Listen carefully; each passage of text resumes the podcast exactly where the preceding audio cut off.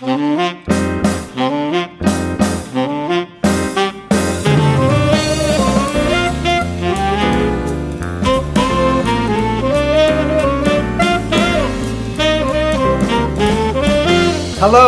and welcome to another episode of the Mr. Barton Maths Podcast with me, Craig Barton.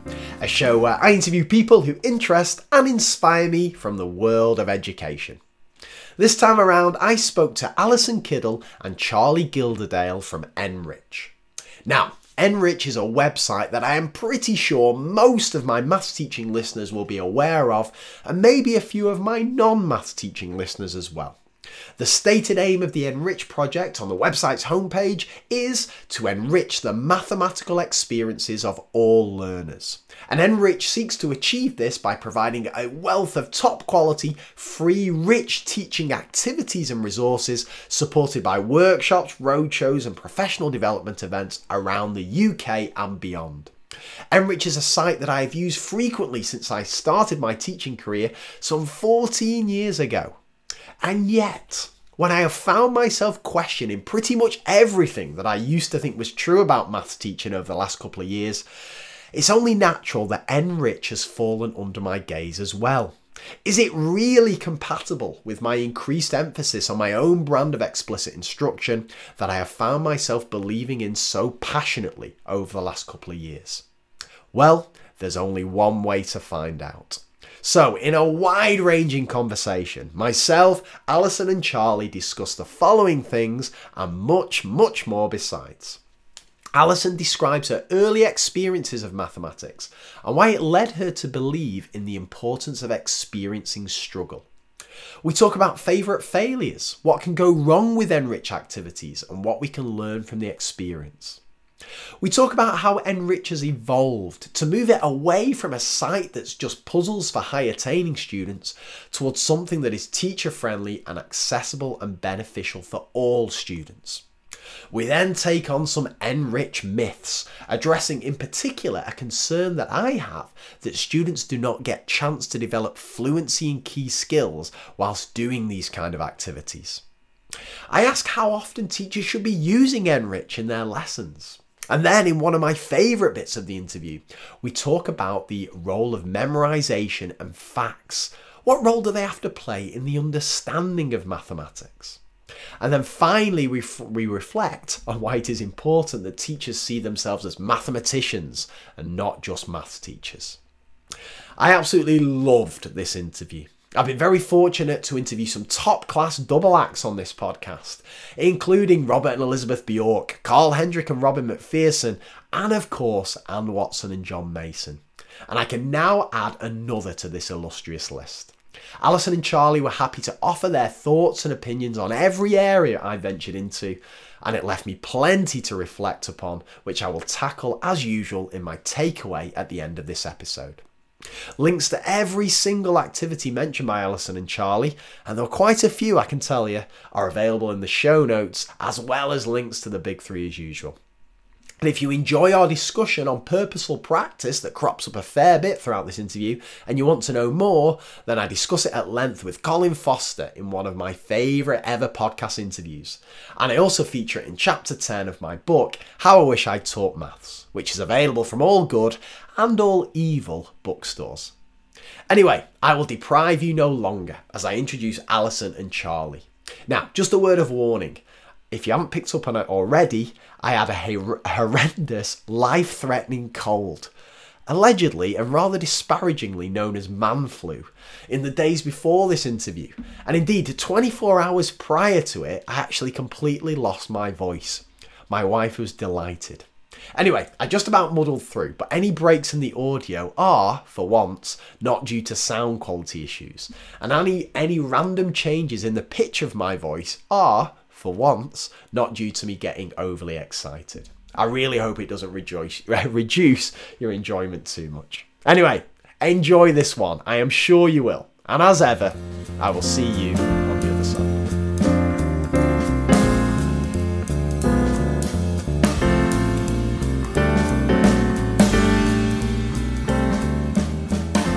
Okay, so welcome to Alison and Charlie to the podcast, and we start as we always do with math speed dating questions. So I'm coming to you first, Alison. What is your favourite number and why? Well, uh, I'm afraid, like some of your previous correspondents, I'm going to be difficult about this one because I don't have a favourite oh, number. Alison, I'll tell you what, I, I would have put a tenner on you having one here. I cannot believe this. Um, I've got I've got lots of favourite numbers. Um, I think what I like most is relationships between numbers. So there are numbers that I feel quite friendly towards, and numbers that when I recognise them, I think about people that they remind me of in some cases. Um, I really like 576, and I especially like 676 because they are 24 squared and 26 squared, respectively, and I just think it's really cool that they differ by 100. Nice. Okay, I'll give you that. I'll give you that one. How about, how about yourself, Charlie? Do you have a favourite number? Well, I, I don't usually have a favourite number, but uh, in order to answer this question, I thought about it, and I, I, I plumped on for 15. 15 because um, I associate it with one of my favourite problems, which is the one um, about summing consecutive numbers. So 15 can be written as a sum of two consecutive numbers, 7 plus 8, it can be written as a sum of three consecutive numbers, 4 plus 5 plus 6, and it can also be written as a sum of five consecutive numbers, 1 plus 2 plus 3 plus 4 plus 5. So I associate 15 with, with that problem, which, uh, which is one of my favourites, so I'll, I'll go for that one. That's a lovely answer. I like that. Well, thank you both of you for that one. And back to you, Alison. How about your favourite topic in maths as a student? Oh gosh, how far back do you want me to go? Completely up to you. I don't mind. Okay. Um, when I first met geometric series, I was completely blown away. I can tell you exactly when it was. It was when I was uh, in year 10 and we were doing a piece of coursework about a frog jumping across a river and every time it jumped, it could only get a fraction of the way across, so then it would turn around and try to jump back. And we started off just, you know, working out the fractions, working out the decimals on a calculator, and I was like, there must be a better way to do this. And my teacher lent me a book about a, a, sixth form book that had some stuff about sequences and series in. And I took it home and I read it and I read about geometric series. I figured out how to apply it to this particular problem. And I just ended up going off on one, going down a rabbit hole and working out all of this this stuff to do with this frog jumping over a river. And it was just beautiful because I was doing all of this algebra and it was then all nicely falling out and, and these lovely results happening that when you were adding stuff to do with halves you were getting thirds. Um, so yeah that was a favourite moment that's lovely. And can I just ask, um, Alison, in that moment, were the were your other classmates were they as kind of engaged in this problem as you were? What what what was the kind of dynamic in in, in that particular class like? Can you remember? I can. Um, they uh, most of them were engaged. Not many of them. Well, none of them did geometric series with me, but I think they thought it was quite cool that I got quite so into it, if that makes sense. Nice, it, it certainly does. And how about yourself, Charlie? Do you have a favourite topic? I remember my first week studying A level maths. Um, so I'd been reasonably good at maths um, until until that age. Um, sort of following instructions, everything was sort of quite logical and uh, reasonably straightforward to follow. but it wasn't until I got to A level where I, had a teacher who got really excited about what he was teaching. And it was that first lesson on calculus and uh, the idea of limiting value and the idea of differentiation. And not only were the ideas uh, completely different to anything that I'd done sort of prior to A level, but I also had a teacher who was getting very, very excited. So I remember that as, wow, this is going to be very different to what's, what I've experienced before. And I suppose uh, a lot of the algebra that we did at A level, um, I remember, uh, I, I realized, of course, that the questions were carefully chosen, but the way that everything cancelled out and you had something enormous to start with, and then you simplified and simplified and simplified, and you got an expression which captured the generality. That that seemed very special. Fantastic, superb. And, and back to you, Alison, for the last speed dating question. Um, if you weren't involved in mathematics education, what, what, what job would you like to do? Well, that's easy. Um, I, I, I would, I'd be uh, an air crash investigator. really? Yeah, definitely. That would be my dream job outside of maths ed. How, how come? Well, I, I find I find aviation fascinating, and I really like the problem solving process that they go through when a plane's crashed. It, it's like people who watch CSI and get really into it. Um, it's that they've they've got to figure out what happened in order to, to make the world a safer place, and they have very limited data to go on. They do loads and loads of maths and, and physics and stuff in working out you know trajectories of, of parts after a, a crash and things like that. Um, so yeah, there we are. Flipping it, that's the first, that Alison. We've never we've never had that one. I like it. And uh, how about yourself, Charlie? Well, I, I, used to be quite a good tennis player when I was younger. So there are times when I sit in my office and the sun is shining and I see people outdoors and I think, goodness, wouldn't I love to be outside? So something outdoorsy. I would have loved to have spent more time playing tennis. But then um, I was brought up. Um, I was brought up in, in Argentina, where it was a lot sunnier than it is here. So there are plenty of days when I'm really glad to be indoors. So um, I'm, I, am glad of the choices I've made. That's great, superb. Well, um, before we dig deep into to NRICH, um, I wonder if you just give us give us and the listeners just a quick overview of your careers and where did it all start and how did you get to where you are today? And if we, we go to you first, Alison, please. Okay, um, I think I had a fairly standard trajectory into teaching.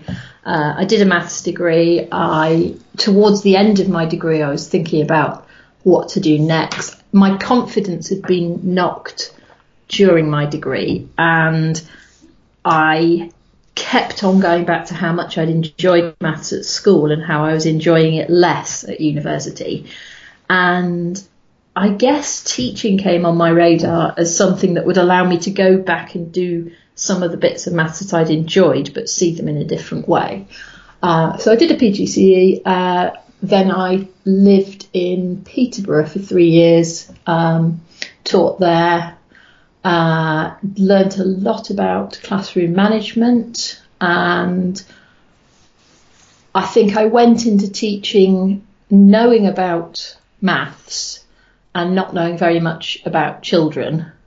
And that first job shifted my perspective a little and I realised that actually teaching was definitely for me because it combined doing mathematics, which I love, and being able to change people's lives and have an impact on young people, which then became my subsequent love.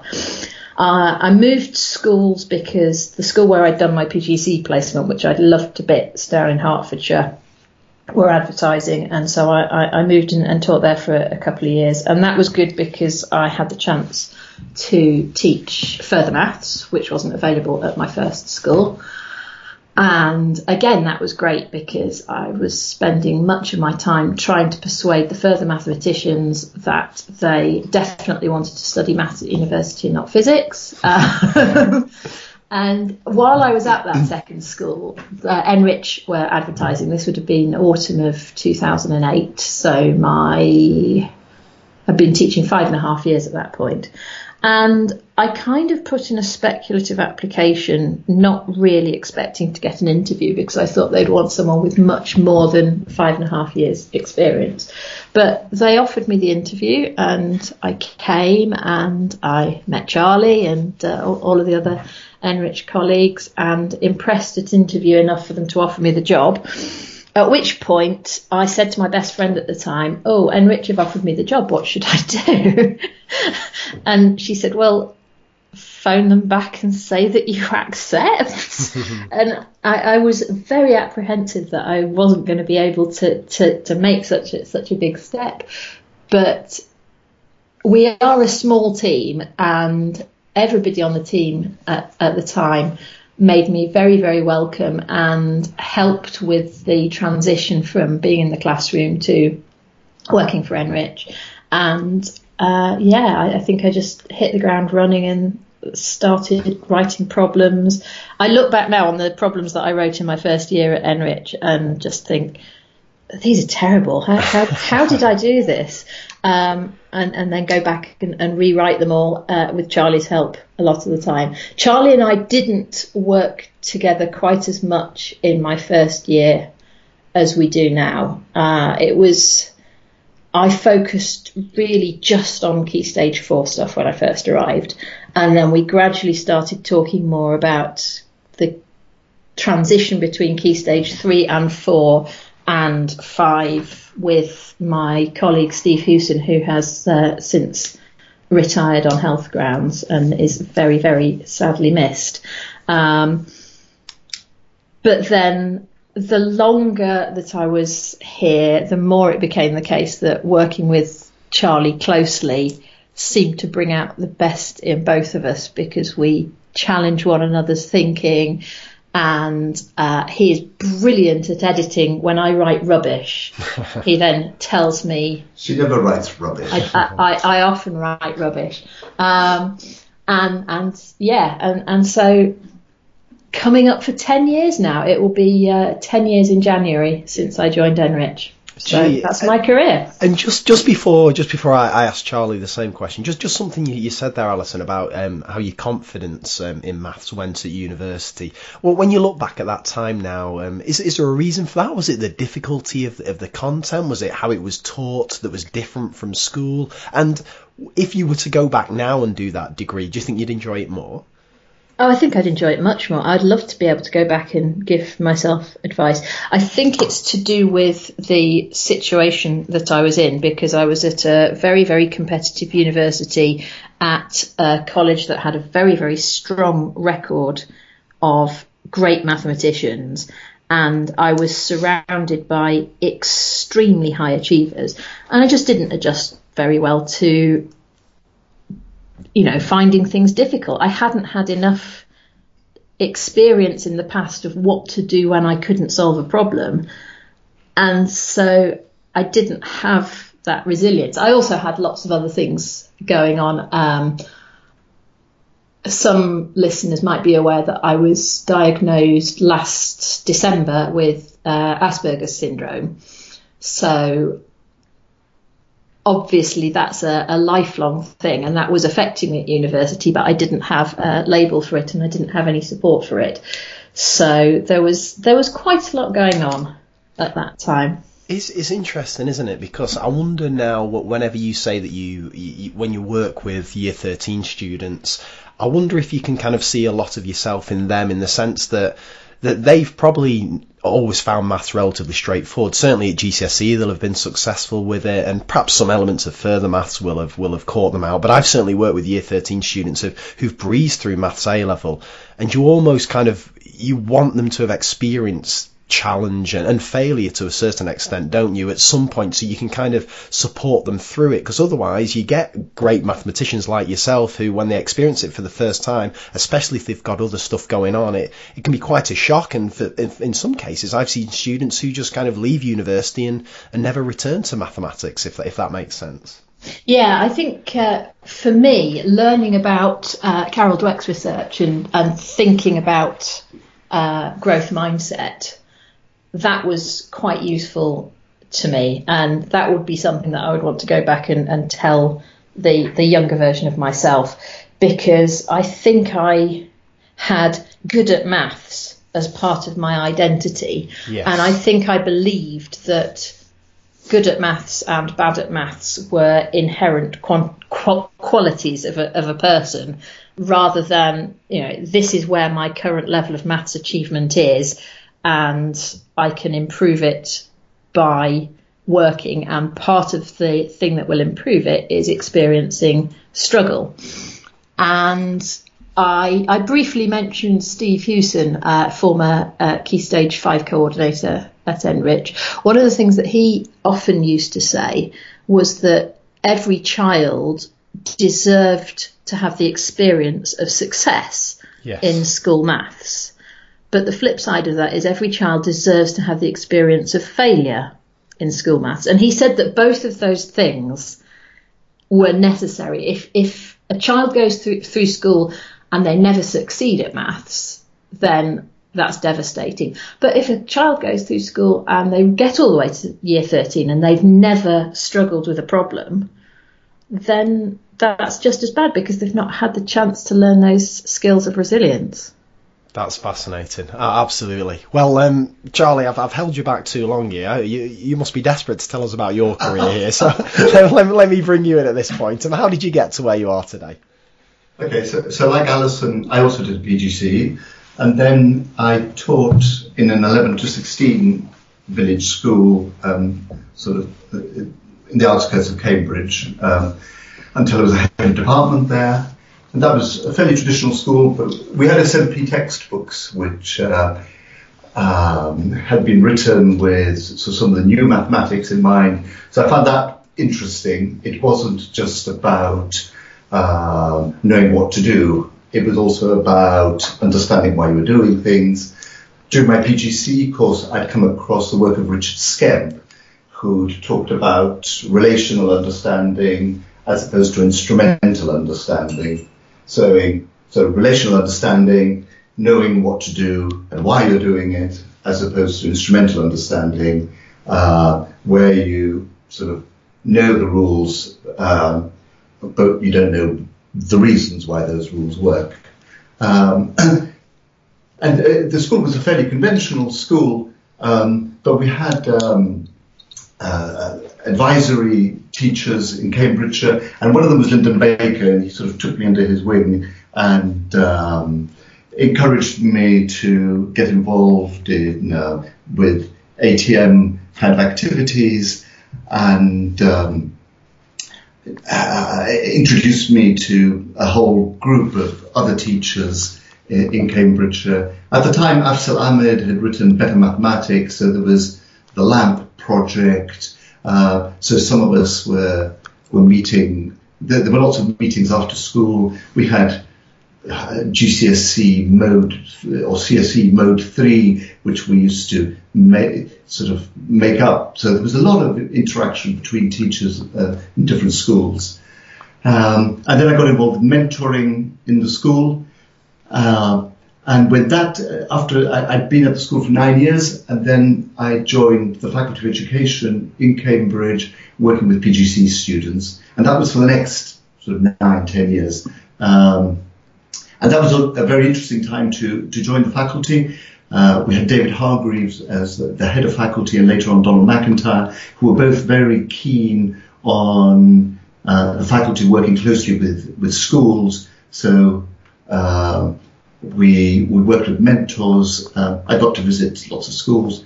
Uh, I went to Kenruthven. Um, I then I, I, met other PGC tutors, Laurinda Brown, Dave Hewitt. Um, joined, uh, got more involved with ATM activities and the like. So that that, that period w- w- was fascinating in, in, a very different way. So a lot of the time when you're at school, you you feel a little bit isolated. All of a sudden, being able to work with so many with, with so many different teachers, so many different schools, um, were, were, was fascinating. And then, then I've, I've, I've, been at NRICH for goodness um, almost 20 years, and and um, initially I was doing a lot of work in India and um, rather than for NRICH, but I've sort of elbowed my way into doing more and more work for NRICH, and then since Alison's been here for almost 10 years, we've been working quite closely together. And as she says, um, we complement each other really beautifully, uh, and um, and we get what's really nice is we sort of get excited by maths by, by very similar things. Um, so uh, on, on, good days, we, we we come to the end of the day and sort of are slightly surprised that we've been paid for doing the work that we do, but uh, we've been playing with maths. Uh, we're, we're very keen on finding opportunities for children to experiment, conjecture, uh, think about, uh, explain. Uh, we're heavily influenced by the work of John Mason, this idea of conjecturing leading to generalizing, leading to proof. Um, so we, we're often trying to develop problems uh, with, with that in mind. Um, no doubt we'll talk about that later on. Can I can I just ask you, Charlie, uh, on that as well? Just just one thing you said early on there when when you started teaching that you used the um, the SMP um, textbooks uh, earlier on in your career. And the reason I ask this is um, I recently interviewed uh, Lucy Crehan for the podcast, who's the author of Cleverlands. And she, Yes. she's visited lots of high performing regions, and one of the things that kept coming back from that was um, high quality textbooks were, were prevalent in, in these regions. Would you say that were, were SMP just about the best that, that you've ever seen? Would you say? And do you think there's a there, is there a place for something similar to that now, a high quality textbook that's that's widely used across schools in the UK? Um, inevitably, because I started teaching using SMP books, I was quite taken by them. But I was also, at the time, I during my PGC year, I went to London to visit a school that used the Smile resources. Yes. And um, and here the the Maths Centre for Cambridgeshire had lots of Smile resources which they weren't using. So they they sort of let me take take over take them over. Um, partly because um, I was I was teaching um, some rather weak students who'd um, who were um, aiming for quite low CSE uh, re- results, and it didn't seem to me that the textbooks were doing them any favours. Um, and I used the smile cards with them, and uh, in, in, it, it was quite nice that they could set th- their own trajectory through the work, that they could collaborate around, talking to each other around the tables and the like. Um, and those those resources, one of the things that I liked about those resources is that they've been most of them had been written by by teachers in London. They'd been tested by teachers in London before they'd been published, um, and they required students to do quite a lot of the thinking. They weren't completely dependent on me, on sort of spoon feeding everything. Um, so th- they were quite different resources, the, the textbooks from, from from the smile cards, uh, but they seem to um, suit the needs of different students. Uh, I, one of the things I liked about the, the smile cards, I, I, I remember one of the tutors I had when I was a PGC student, uh, John Sutcliffe, said to me, "Your job is to make yourself redundant." and what he what he had in mind was that uh, when the students left my classroom at the end of the year or at the end of the time in school, they should be they should be equipped to go off and do maths on their own without me having to always hold them by the hand. And the way that I think about it is the way that parents um, sort of prepare their children, their young children, for crossing the road. So when the children are very young, they they hold their hand and they cross together, and the parent tends to decide when the road is safe to cross. And as the children get uh, a bit older, the children start making those decisions. The children start wanting to cross the road without holding their hands. But uh, uh, and slowly the parents give the children more and more autonomy, more and more independence, and eventually they, you know, give them a couple of pounds and say, "Can you go and get me some milk? Uh, we've run out of milk." And that idea that eventually you want the children to be able to run off and uh, and not need you uh, in order to be able to to operate to perform. So um, the, the smile cards were, were, were quite good because it did require the children to sort of make sense of what was in front of them, um, rather than just expect me to start the lesson by always having to explain everything to them. Absolutely, and it's funny. The, on this podcast, they come up about once every six months. A guest mentions the smile cards, and I always link to them. And it's uh, there's a, a, generation of teachers that just aren't aware of them, and I, I, think they're absolutely fantastic. So you've you've prompted me to put another link to them there, Charlie. So okay. uh, thank you, thanks for that. Um, can I just ask you now? This this is one of my favourite kind of parts of the show, and I always ask my guests this um, to describe a favourite failure, and it's up to you how you want to take this one. It can either be something that you've you've experienced both in your early teaching career, or it can be NRICH specific. Perhaps you've either delivered or observed an NRICH activity that went wrong. But what I'm interested in is is why did it go wrong, and crucially, what did you learn as a result of the experience? That's a very good question. Um, any thoughts, Charlie? Well, I, I, I, sort of want to answer that in, in sort of a rather general way, rather than thinking about any lesson in particular. And I suspect the lessons that go badly wrong are the ones where I'm very determined that we're going to get to, and there's an end point, and I'm determined we're going to get there, and I don't listen to, I don't look out for the cues that the class are giving me as to whether the sort of the end point that I have in mind actually is suitable for the group of students that I have. So it might be that um, I'm going too slowly, or maybe I'm going too fast. But I, I suspect often um, it might be that I've got rather optimistic expe- expectations of where I'm going to get to. I, I know that there is maybe um, uh, an end point that brings everything together and is rather exciting. And so I rush to get there, not realizing that I've sort of left students in my in, behind. I suppose that comes from the challenge that we have that we no longer have our own classes. So we borrow classes from other people to try stuff out and, and, uh, to, when, when we were invited to, to lead workshops and, and, and such like. And so there are all the things that you have as a teacher, your prior relationship with the student, your knowledge about what they've already learned, and you bring all of those things uh, to the classroom. And if you're planning a workshop for some kids that you're going to spend an hour and a half with and then never see again, it is very, very different. And I think it took me a while to get used to that transition when I first joined NRICH. We taught a lesson together quite early on, didn't we? The tilted squares one. Um, so if, if you go on the, the NRICH problem tilted squares, in the teacher's notes, you can watch uh, me and Charlie team teaching a group of, were they year nines? Younger versions of Alison and Charlie. Yeah, yeah. Um, uh, so, so a, a, group of year nines came to, to Cambridge for the day, and they, they were having a, a, a tour of one of the colleges and various other things. And, and we were asked if we could do a mass enrichment activity with them. And we said that as long as we could film it so that we could then use it in professional development, uh, that we'd be happy to, to do tilted squares with them.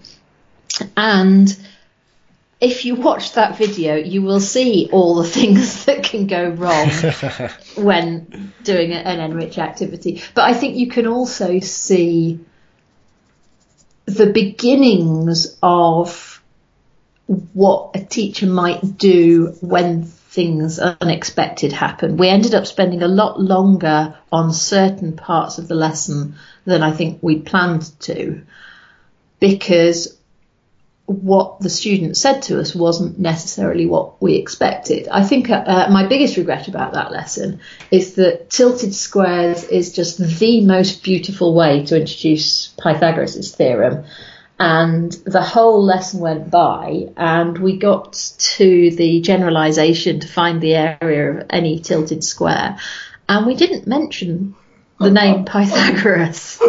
and so these children went away and they'd learnt this brilliant way of finding out areas of, of squares and they didn't have the name for it. So I very much hope that after that, that on, on the coach home, that the teacher said, "Oh, by the way, what you learned today was a proof of Pythagoras' theorem, and you know we're going to be doing that next week. Uh, I mean, it's interesting that there's there's a couple of things that, that spring to mind there, and I don't know if you agree with me on, on, on, either of these things. But but the first is that a mistake I've made in the past when I've when I've used NRICH activities or, or similar kind of less structured um, open ended activities is that I almost forget all my kind of formative assessment strategies because I kind of see them as a different lesson.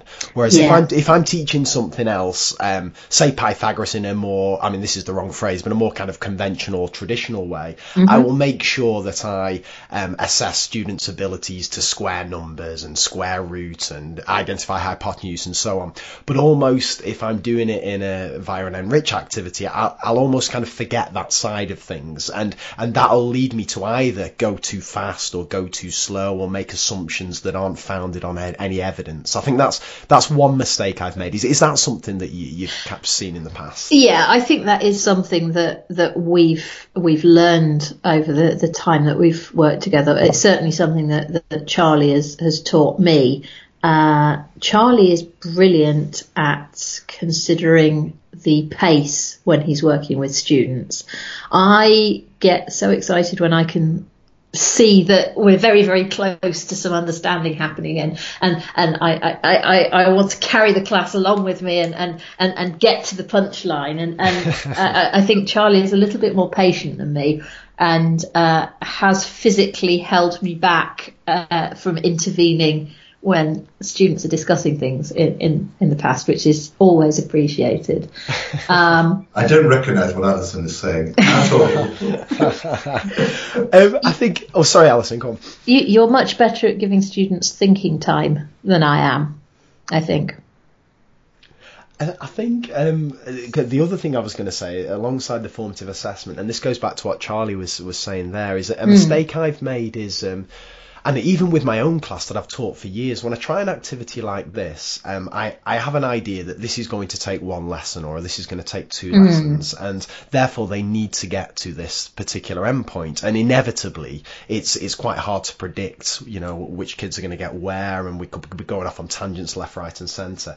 And because I've got this in mind that by the end of this lesson we need to have achieved this certain thing or reached this goal, I think that's where sometimes lessons um, like this can go off the rails, and that particularly is the case if I'm being observed.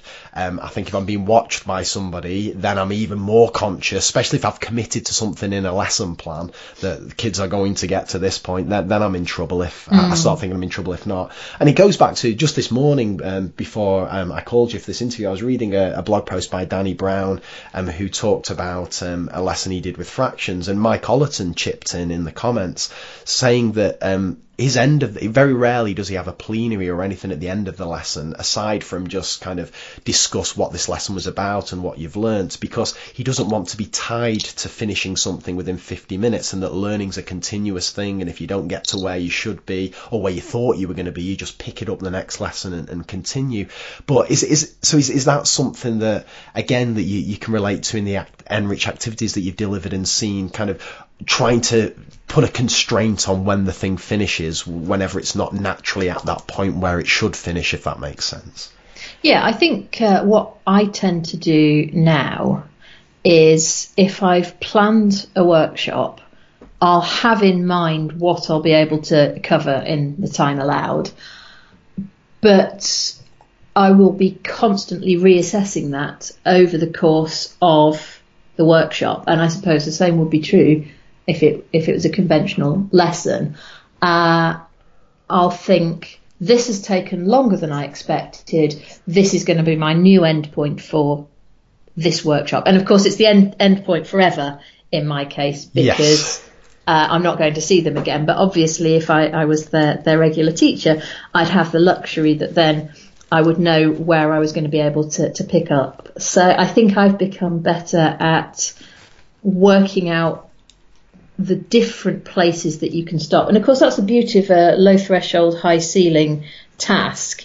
If it's open ended and it can go off in, in multiple directions and go off up, up to the sky being the limit, that also means that there have to be natural stopping places because part of a low threshold, high ceiling task is that you're not expecting everybody to reach the same finishing point. And if I think back to that task in year 10 that I mentioned in the, the speed dating with the frog crossing the river, for some of the people in the same class as me, discovering what happened for a frog jumping over and covering half the distance each time and realizing that it tended to a third and two thirds, that was a really good endpoint. Yes. For those students.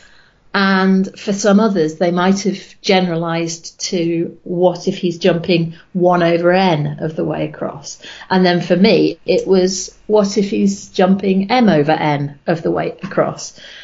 And so if I was using an activity like that, I would have these as possible endpoints where I could happily bring the group together and talk about that particular bit of understanding. Yes. And not worry that we hadn't got to the very furthest that this could put it. And something I tend to do now when I'm working with students is to use the last five minutes of a workshop just to signpost what they could go on and do next. So if they've enjoyed this, if they're interested in it, these are the things to to look up. Um, normally, I'm working from an enriched problem, so there'll be things suggested at the bottom of the problem of links that they can follow to other tasks, and so that they see this as being one episode from a journey, and that they have to stop.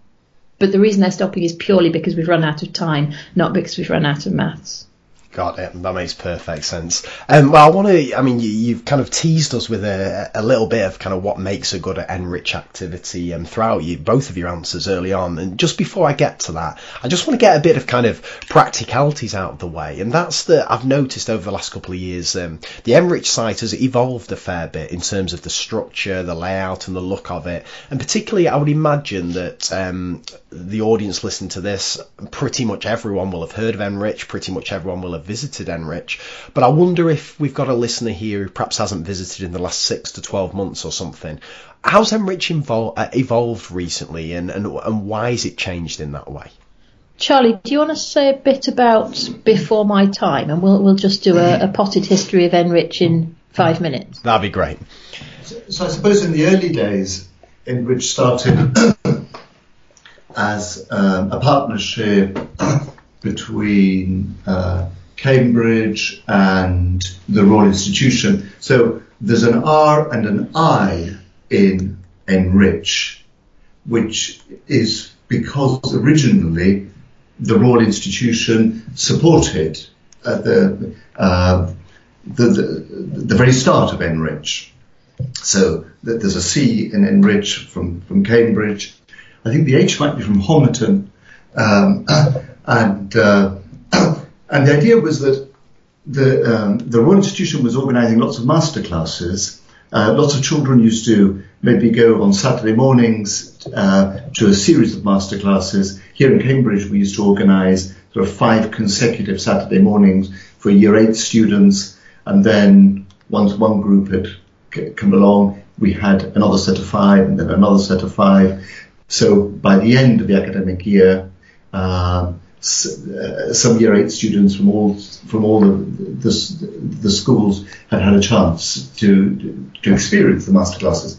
But there was that feeling that well, once the masterclasses were over, um, they'd go back to school and back to uh, often uh, back to very traditional teaching. Uh, nothing really had had changed, um, and and the idea there was that if, if, if, children enjoyed music, they could go to school, and apart from their music lessons, they could join the school orchestra, or the school choir. If they if they enjoyed sport, not only did they have PE lessons, but they could join the school teams, and there were lots of clubs outside school. The, if they enjoyed literature, they could join the drama group. They could go to bookshops and libraries and the like. There wasn't very much for mathematicians, um, except for the chess club in, in, in many schools. Uh, often it was the math department that ran the chess club. Um, so the feeling was that we needed to do something to cater for these students who might be interested in maths and might be interested in something other than just textbook mathematics. so that's what that, that, that's what Toni Beardon had in mind when she started NRICH right at the, start, um, which was sort of just over 20 years ago now. Um, and then people like Jenny Piggott and I arrived and NRICH and we started thinking, wait a minute, um, everybody deserves a rich mathematical experience, uh, not just the highest attaining students. There are lots of problems that we'd used in our classrooms that we thought uh, were worth sharing, that um, everybody would enjoy working on. Uh, and one of the things that I think made a difference was that Jenny Piggott and I used to go to Wales for uh, a whole week um, at a time and we would each teach in a different school each day in a different city each day. So, you know, we would go to Swansea and we would each teach in a different school, meet up at the end of the day, drive to Cardiff, teach there the following day, each at a different school, meet up at the end of the day, drive somewhere else, and um, and try out and NRICH problems. And we realised that actually many of the problems were, were not very accessible to the majority of students. And so we started changing the, the problems. We started aiming for problems that were going to suit a much wider attainment range. Um, and then, you know, Alison joined us, and both of us were very keen to to do this. And this is when we started talking about low threshold, high ceiling tasks.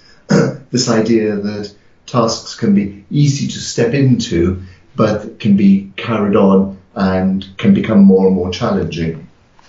Uh, so one example that I have is there's a problem on the site called odds and evens. Um, I think it starts with something like um, a couple of odd numbers and maybe three even numbers. Uh, and they, they're, they're, written on balls in a bag and you take two, two out at a time and you add the totals and if, if the total is even you win the total is odd you lose. Um, is this a fair game? Uh, and it isn't quite. Uh, it, it's not equally likely to get an even total and an odd total. Um, and, and the problem can sort of finish there. Uh, uh, or it can be extended to, well, what about if we have other combinations of odds and evens? Um, and so students can, can, can try that, uh, experimenting with that.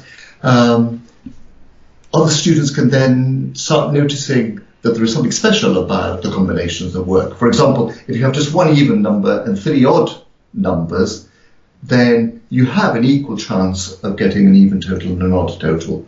Uh, but there are other combinations. I, am not going to give away give, give away what's special, but you know, one one odd and three even works, or uh, one even and three odds. Uh, but there, there actually there are an infinite number of different combinations that work for different number of of balls, and and all of a sudden um, we, we, we can start explaining what's going on, and I mean with sixth formers we can start proving why these are the only combinations that work because there's something very special about the combinations that work.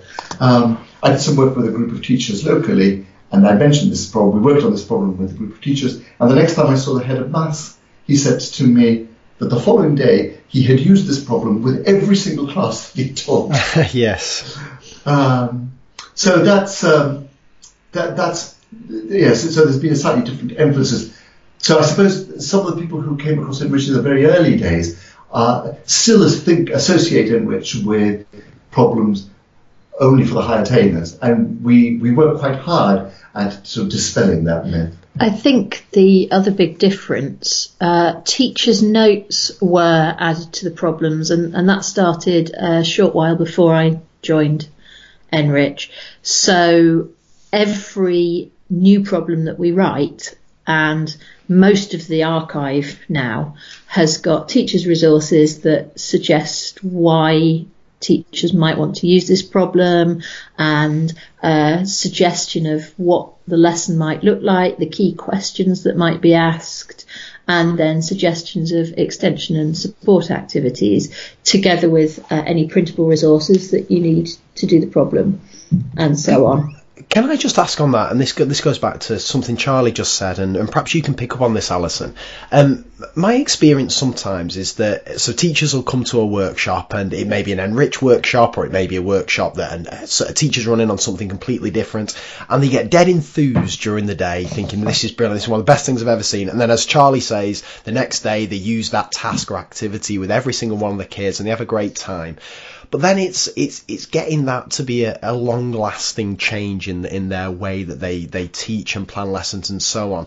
How is that something you've encountered as, as a problem? And, and how has the kind of site evolved? Say for example if i come on an NRICH day and charlie does the odd and even thing i'm going to use that tomorrow but then next week i am teaching adding fractions to my year nines and i want something of similar quality. Can, can i find that easily? And how, how do you kind of tackle that as an issue?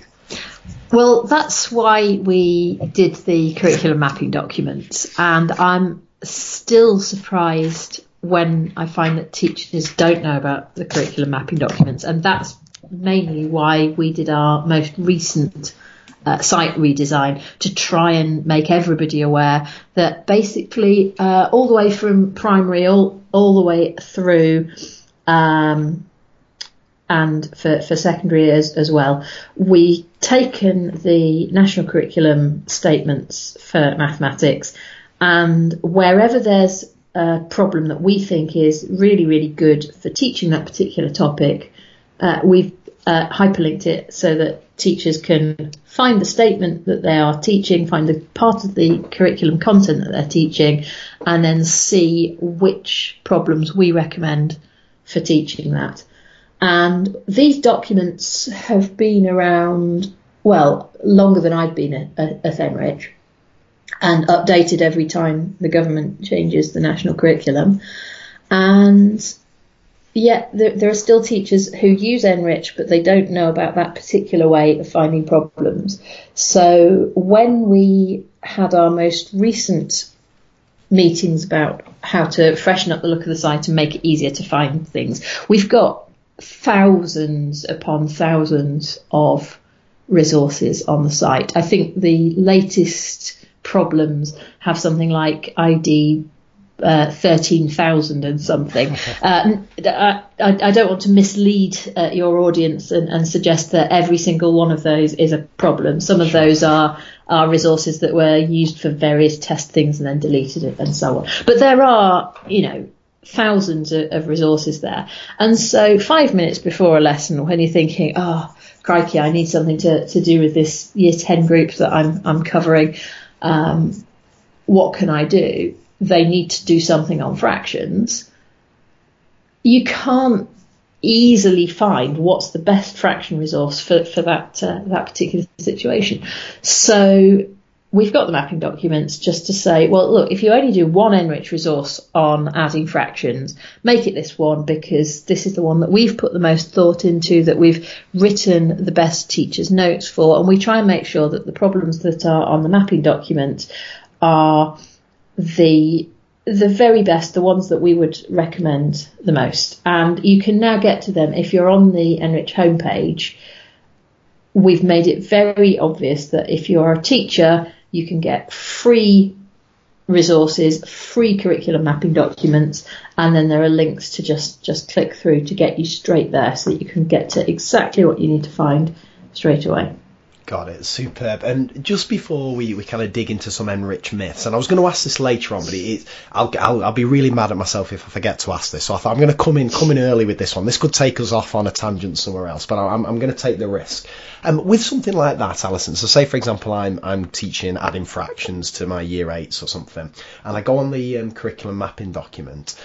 Do you do you have a view on the kind of order these tasks should be used in terms of being used alongside a more kind of traditional form of teaching. So, for example, are there certain tasks where I would do kind of teach in a traditional direct instruction or whatever label we want to put on it way and then do an NRICH activity and are there a separate group where actually no i'm going to introduce the skills via the NRICH activity? Do you distinguish between them in that sense or is, is that not a useful distinction? That's a very good question. And it's something that i think we've thought about internally but we haven't yet found the best way of, of communicating that on the site. Uh, I know we well we worked quite closely with the team from Underground Maths when that project was uh, was going on, and they had ways of indicating to teachers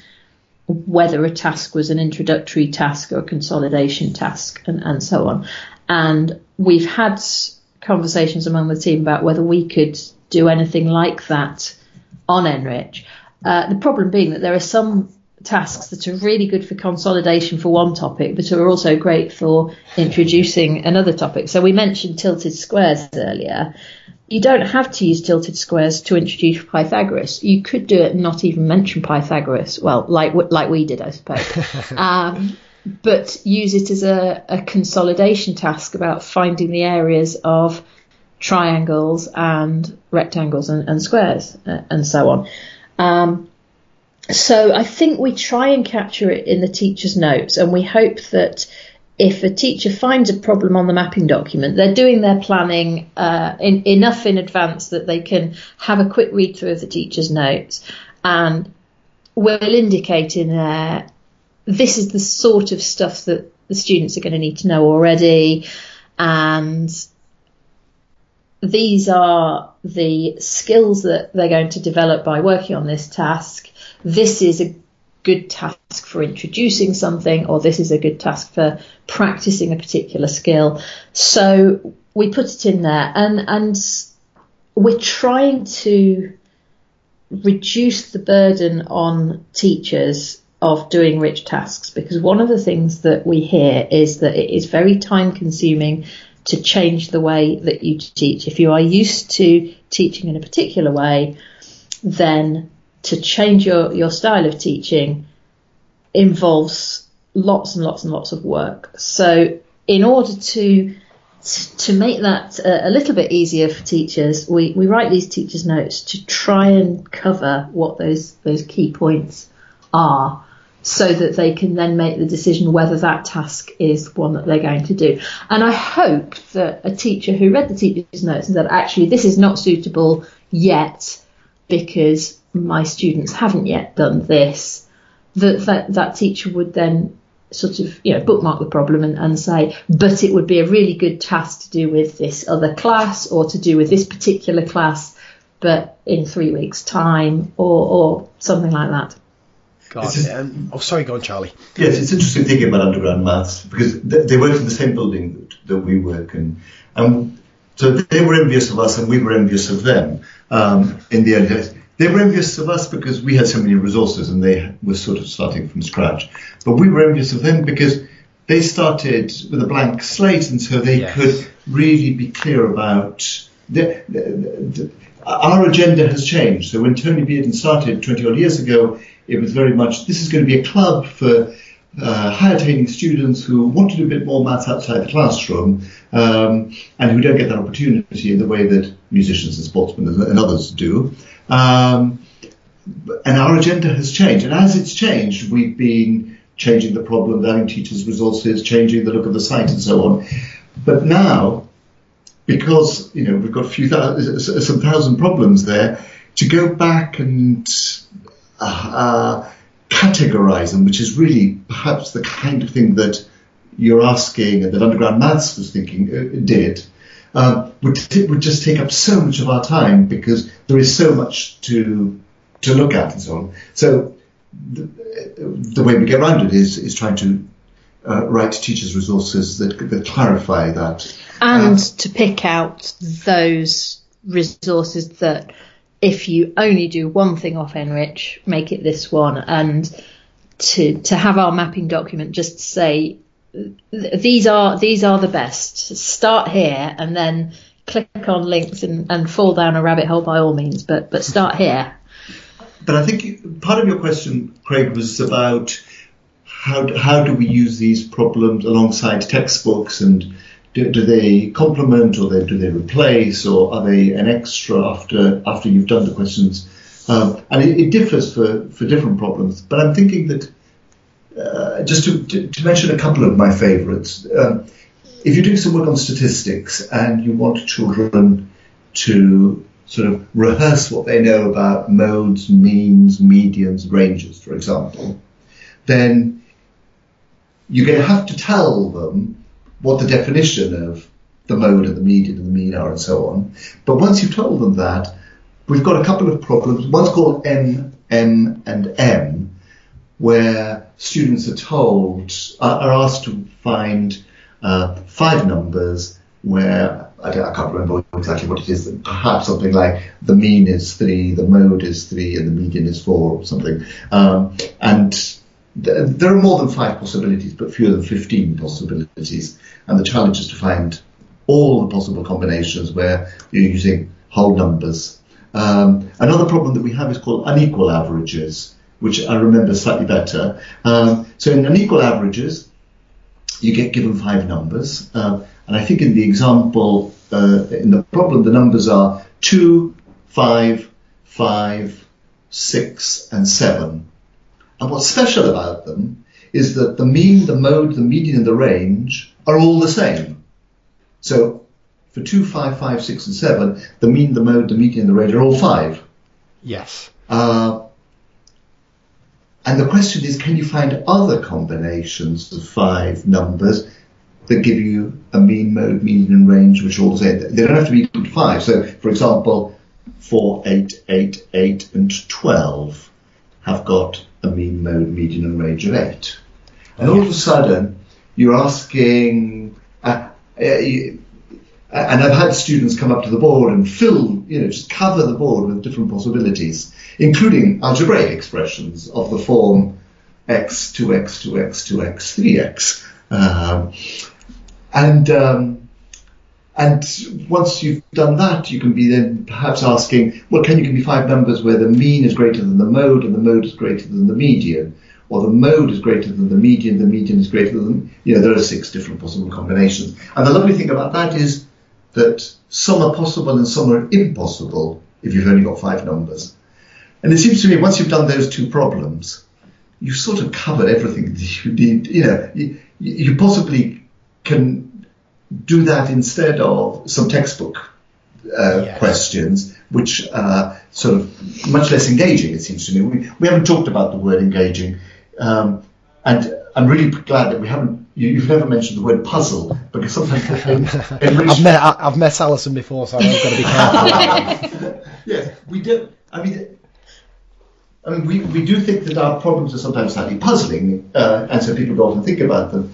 But the uh, our worry about the word puzzle is that sometimes it feels like, oh, there is a trick to yes. cracking a puzzle, and either you know the trick and you sit there feeling rather pleased with yourself, um, and um, uh, uh, or, or, you don't know what the trick is, and you and, and, you sort of don't have a way of making any progress. So puzzle is not the way that we like describing our problems because we like having problems where you're encouraged to get paper and pencil and try some things out and test ideas and so on. So with unequal averages, you, you, you start seeing some numbers on the page and you just try and figure out, um, and it's very easy. You, if you want the mode and the median to be the same, and then you start tweaking them to make sure your range is the same, and then you do a bit of tweaking to get the mean to be the same. So, but uh, I mean, eventually you may find faster, you know, some strategies that allow you to do this quite quickly, but you don't need a trick in order to be able to come up with, with five numbers to do this.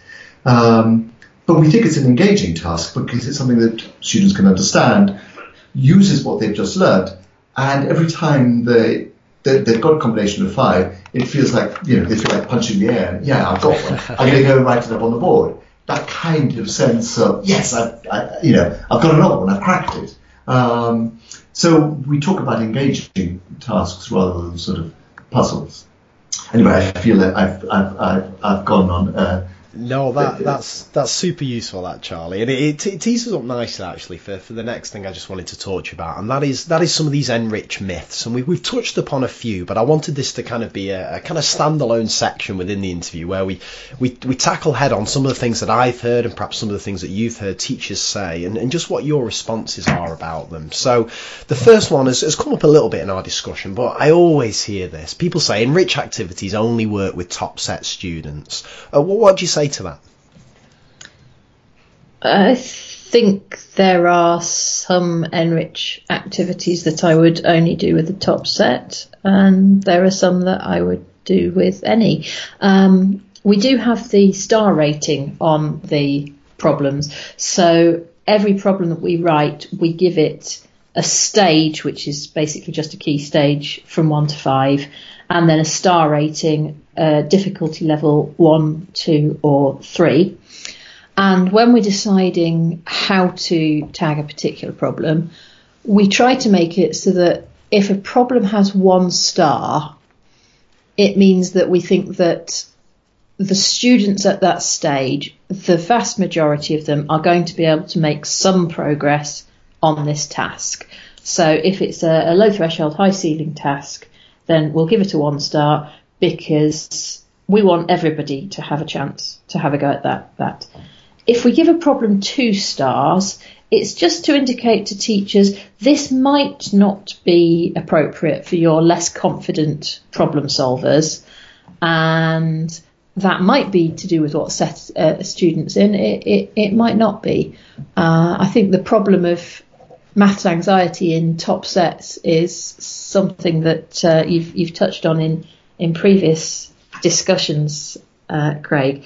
Yes. But the the the idea that, that the two star problems are perhaps a, a little bit harder to get started on. And it may be that a one star problem and a two star problem can both end up doing very, very similar maths af- after you've you've worked on them for a bit. But it's just that that entry level. And then the three star problems, we reserve that for these are the problems that you give to those really, really keen students who really want a challenge to get their teeth into. And I suppose the three star problems are there to address the point that I made earlier that every child needs to have the experience of struggling. So the three star problems is what I could have done with being given when I was in year eight or year nine, so that by the time I got to university, I had strategies for dealing with the internal feelings you have when you get stuck. Yes. Yeah. And I think it's true. I think it's true to say that in the early days, a lot of the problems would have been three-star problems. Um, because I think the target audience for NRICH were those students who perhaps were a little bit bored in school, who weren't being challenged sufficiently, who perhaps weren't being sufficiently well prepared for the kind of challenges that they would meet if they chose to study maths at university. But and there wasn't a star rating in those days, I don't think. Um, so, but more recently, Alison and I are very, very keen to publish as many one star and two star problems as possible. And, and I think we, we possibly publish many more one star and two star problems now than we do publish three star problems. Um, we're trying to, we're, keen for teachers to think of NRICH as something that offers them resources for all their students, or for the majority of their students. Uh, and we used to talk years ago about how we would like NRICH to be sort of the first port of call for teachers who are looking for engaging resources. Yeah, when we uh, put together a, a, feature, so so that I mean that's another change that I should have mentioned when we were talking about how NRICH has, has changed. We used to have a monthly edition of NRICH, and now we have half termly features. Uh, so every half term we select what, about half a dozen or so problems and articles to, to go with them. And those are the problems that are live, and we invite students to submit solutions to them. And when we're considering the balance of problems to put in a feature, we make sure that there are some one star problems, maybe a couple of two star problems, and we don't always include a three star problem in every feature. There'll usually be links to three star problems, but we want to make sure that there is something in every feature for everyone to have a go at. And two other things that we've been doing recently to try and uh, better support this idea that you can do NRICH activities with any students. We did some work last year with uh, some teachers who are very interested in GCSE resits and whether you could use rich tasks with that, which is a notoriously challenging group of students uh, to teach because they've failed their GCSE. Yes. They are doing it because they have to get this this grade, and it's often a very very limited amount of timetabled time and an awful lot to get through. And a local teacher shared with us the work that she'd been doing, taking primary problems on NRICH, key stage two problems that were focusing on some skills. Uh, lots of stuff on fractions was in there, ratio and proportion.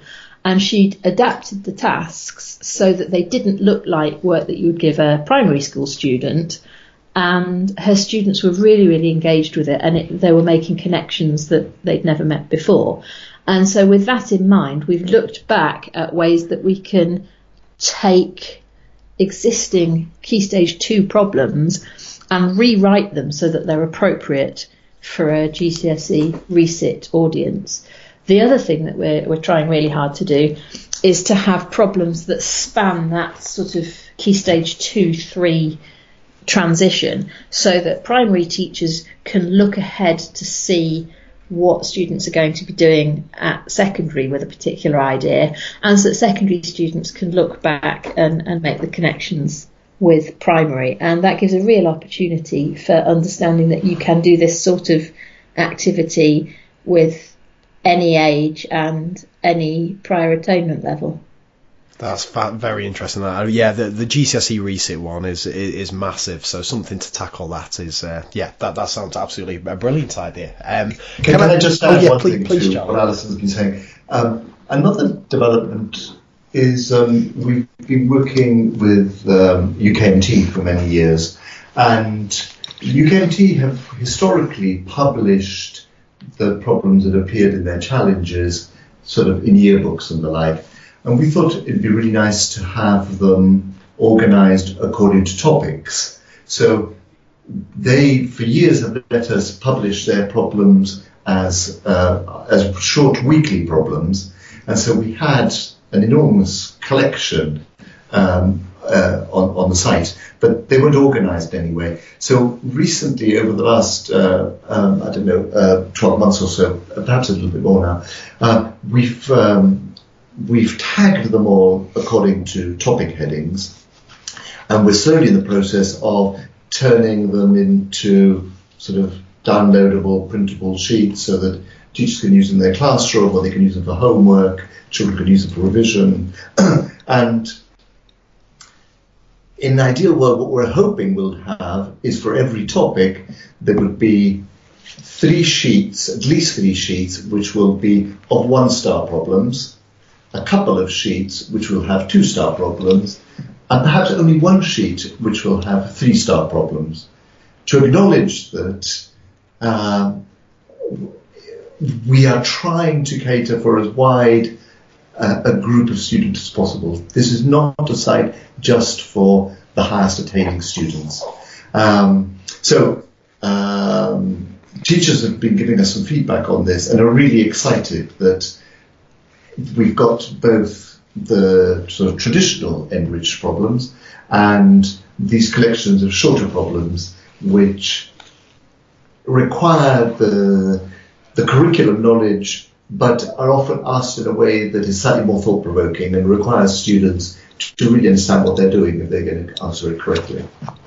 Got it. superb. Um, I want to come in with the for me what is the, the big myth actually, and I'm, I'm I've been I've been looking forward to asking you about this question. Um, so I'm just going to sit back after I've asked this, and that's the um, the issue of fluency. And I hear this a lot, and I'm going to confess I've thought this a lot myself that that students don't get the chance to develop fluency in key skills whilst they're doing the NRICH activity. So I'm a great believer that kids need need practice of these key skills to develop automaticity or fluency or whatever whatever you want to call it. And I, I, think sometimes teachers feel that there's just not that opportunity within these uh, within some of the NRICH activities. So my first question is: Is that a feeling that, that you've had or a concern that you've had, and, and, and what's what's been your response to it? That's a it is it is a good question. It's something that we have been asked many times. Uh, we're very excited to publish a feature based on some discussions that we'd had. I'm just going to look up. Uh, I've got the the website in front of me. Sure. Um, to try and remember what it was that we, we called the feature, but it was to do with purposeful practice. It was, yes, so mathematical etudes and purposeful practice, which came out of discussions with Colin Foster, who wrote an article um, for us all about this this idea of his mathematical etudes, and he let us borrow a couple of them to to write up for the site. And we went back through our archives and found other problems that we thought addressed this. Uh, so we'll we'll stick a link to that particular article into the uh, the show notes if, if that's okay. Yeah, definitely. So I think it would be very useful for, for people to to read what Colin has has to say.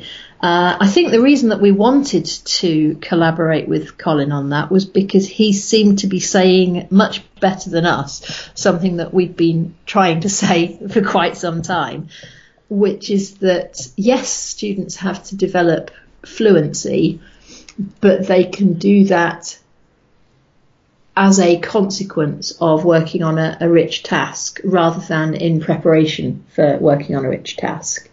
So uh, some of my favourite problems for this uh, developing fluency whilst working on, on something something bigger. Um, excuse me. Uh, we've got a, a, problem called cyclic quadrilaterals, uh, which it's one of these ones that if we categorized according to whether it's about an introduction to a topic or consolidation, um, excuse me. Uh, it, it, it does it does lots of different things and can be used in lots of different ways. It's definitely one of the ones where if we use it in a workshop with teachers, they're going to go away and do it with multiple classes over the course of the, the next week because you start off drawing triangles on a nine dot circle and working out the angles. And eventually you get to the point of discovering uh, what happens with opposite angles in a cyclic quadrilateral and then you prove it. But along the way, you have to solve so many angle problems. You have to use angles in a triangle, angles on a straight line, angles around a point, all of these things that students need to practice and you can choose to give it as a, an activity without using a calculator if you wish, and then they're practicing factors of 360 and you know their division and uh, their, their mental arithmetic. Or alternatively, you say, okay, you can use a calculator for this because what I'm interested in you doing is working out the angles, and I don't want the uh, mental arithmetic part of it to get in the way. So it's a it's an activity where they are doing the practice, but they are doing it for a purpose. I think Charlie is uh, busily writing a list next to me, so, so he, he might be taking you through his uh, top 300 resources that uh, allow you to do fluency uh, as well as uh, rich task.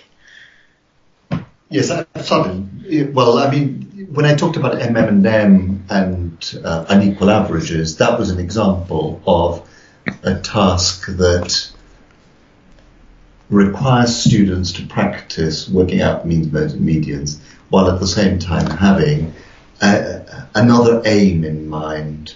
Yes. Um, I seem to remember Aidan Harrington um, talking about the film The Karate Kid and the boy who wants to learn goes to the master, and the master has him painting his garden fence, and the boy is very upset about this. And once the garden fence is painted, he gets him uh, washing and polishing his car, and again the boy is very upset. And and the point is that he's developing the movements and the muscles that are going to be required for the for, for when he does get you know when he gets into a fight or when he does the karate and um, and so the uh, cleaning the window or the polishing the car has a sort of circular movement, and I think it's similar to the kind of movement that he might have to do.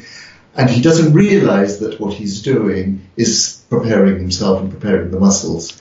Um, so I think what Colin Foster Foster's talking about is getting children engaged by giving them sort of a reason for doing something, a reason for working out angles or adding fractions or uh, working out means, modes, and medians. But it's not it's not just about can you work out uh, the answer to the you know here are five numbers can you work out their mean, mode, and median.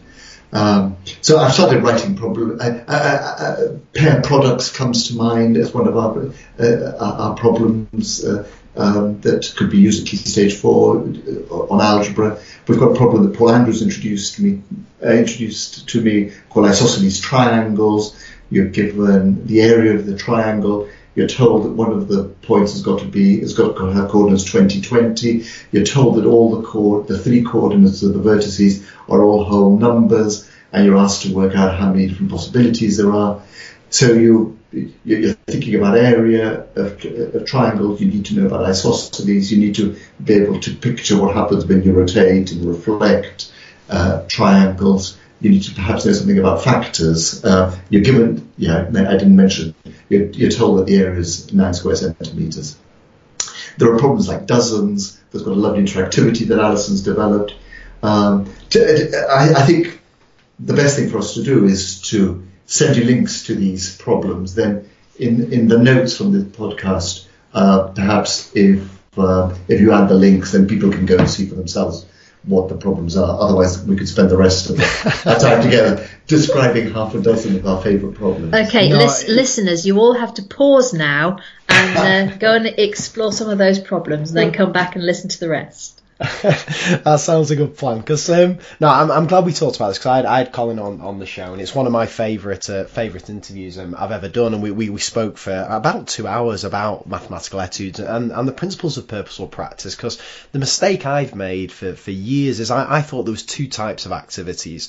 There was your kind of routine practice problems, the traditionally on a, on a worksheet or a textbook exercise, and then there was your rich problem solving, investigation, and so on problems. But for me, the work that Colin's done has shown that there is there is a, a special, and I think they are special, a special type of activity that can do both, that can help develop this fluency. But in, I mean, engaging is one of those phrases that has lots of different kind of connotations. But I, I think it's engaging in, in, in the right sense here. Kids feel they, there is a, a wider purpose. So the kind of I've seen kids just like in the flow, and without knowing it, 20 minutes later, they've they've you know added together 50 pairs of fractions and never moaned about it once because it, it's part of a wider purpose. And yeah, that, for me, that that's the real strength of those activities where you can develop that fl- fluency as part of a wider uh, wider thing, if, if that makes sense. Yeah, I think it also um, addresses another very common uh, objection that we hear about why I can't use enriched tasks in my classroom, uh, which is the, the, the time thing. So Yes. uh, Charlie mentioned isosceles triangles, where students are thinking about area, but they're also thinking about coordinates, they're thinking about symmetry, and they're also doing some problem solving. So if you choose a rich task as the medium for doing some fluency practice, it means that the students are doing a lot more than just the fluency. So that should hopefully mean that they're making connections between different parts of the curriculum, that they are seeing mathematics as, as a whole rather than just lots of isolated chunks, and that they're they're developing skills other than computational skills. Uh, they're, they're thinking about some of the, the, the wider the wider ideas in mathematics. So if you've got a lot of content to cover and you choose a task that is bringing together different parts of what it is that you need to teach, then it's actually buying you some time. Oh, you're right. You're right, and I think it's it's even more than that. In, in like I've been looking off on this podcast to interview professors Robert and Elizabeth Bjork, and they spoke about spacing and interleaving, and it, it's, it's inherently got that built into it, right? Because you are covering you know four or five topics for the price of one, which means they're going to be kids are being forced to retrieve procedures and knowledge from long-term memory and all that. It's it's ticking all the boxes. I know. I, I, I fully agree. And I'm going to say something now at this point. So I'm, I'm just looking here. We've, we've got about kind of 15 minutes left. I'm I'm going to make a confession here. And on this podcast uh, over the years, um, I, I, come across terribly because I just admit all my mistakes and stuff. But there's there's one I've been holding back, and I feel that now's the time to come out with it. And I, I'm hoping that you two can kind of relate to this, and I'm, I'm hoping that you can you can help here, because a mistake I've made, and I tend to make this more with in less structured, kind of more open-ended activities like NRICH activities than I would in a more kind of direct instruction, more structured lesson, is that afterwards I'll tend to judge the success of the lesson on how far the furthest or highest performing student has got, if that makes sense. So if we mm-hmm. go back to, to you, Alison, if we, we think about the lesson you described at the start, I could imagine if I taught a younger version of you, I would go into the staff room afterwards and I would say, you'd not believe how far Alison got with this. She managed to prove geometric sequences. And I've done this with my year 11s. I, I come out of a lesson and I talk about, you won't believe how far Josie got with this. She did this, this and this. Is And, of course, that's terrible, right? Because well, whilst that's great, what about the other kind of 29 students in the class? So my question is, is, is this something that you've kind of come up against? The, the fact with these less structured activities, that the focus tends to be more on the success of the kids who get furthest. And if that is something you've come up against, is is there any way we can kind of mitigate against that, or kind of build in things as teachers that we we make sure that we take care of the needs of, of more students, if that makes sense? So I'm thinking now about a workshop that I did quite recently, and I think it was for some sixth form students, and I'd chosen a task. I think it was probably marbles in a box, which is uh, about how many different lines you can make in a three-dimensional noughts and crosses game. Um, and the purpose of the lesson, or the, the workshop, was to do some problem solving and to think about the the problem solving skills. So I didn't have to worry about any curriculum pressures. And students were all working on the problem, and different people had got to different places by the time we were coming to the end, and uh, it, it was going to be time to, to wrap things up. So I chose to wrap up the activity by having listened in on all the conversations as they were working on the task. I started with the students who, in some sense, hadn't got the furthest. And I got them to talk through what it was they'd noticed and what it was that they'd done. And then I went to the next group that had done something very similar, but then had taken it a little bit further. And I asked them what they'd done next. So we ended up going around the room and telling the story of what they'd worked on uh, over the course of this session. And so the the last group who'd got on and you know come up with a general formula for everything were really excited to explain to everybody else what their general formula of everything was. But all of the other students along the way had also been excited to talk about what they'd discovered. And Yes. I, I was I was saying things to them like, tell tell everybody that thing that you told me that you got really excited about. And I hope everybody left that workshop feeling some ownership of the contribution that they'd made to that discussion, but also being able to look at the the, the next table and say, oh, they got a little bit further. If I was doing something like this again, what can I learn from what they've done in order to, to move my thinking on? And I think that's kind of like the attitude we have when we're writing up the solutions that are submitted to problems on the site. Uh, because we, we get solutions, all sorts of things. The canonical example that, that we tell everybody about is the problem temperature, which invites students to find a temperature which is the same whether you measure it in both Celsius or Fahrenheit. And some students did it by just taking some numbers in, in each sequence and, and moving down until the sequence matched up with one of another. Some students did it graphically, some students did it algebraically.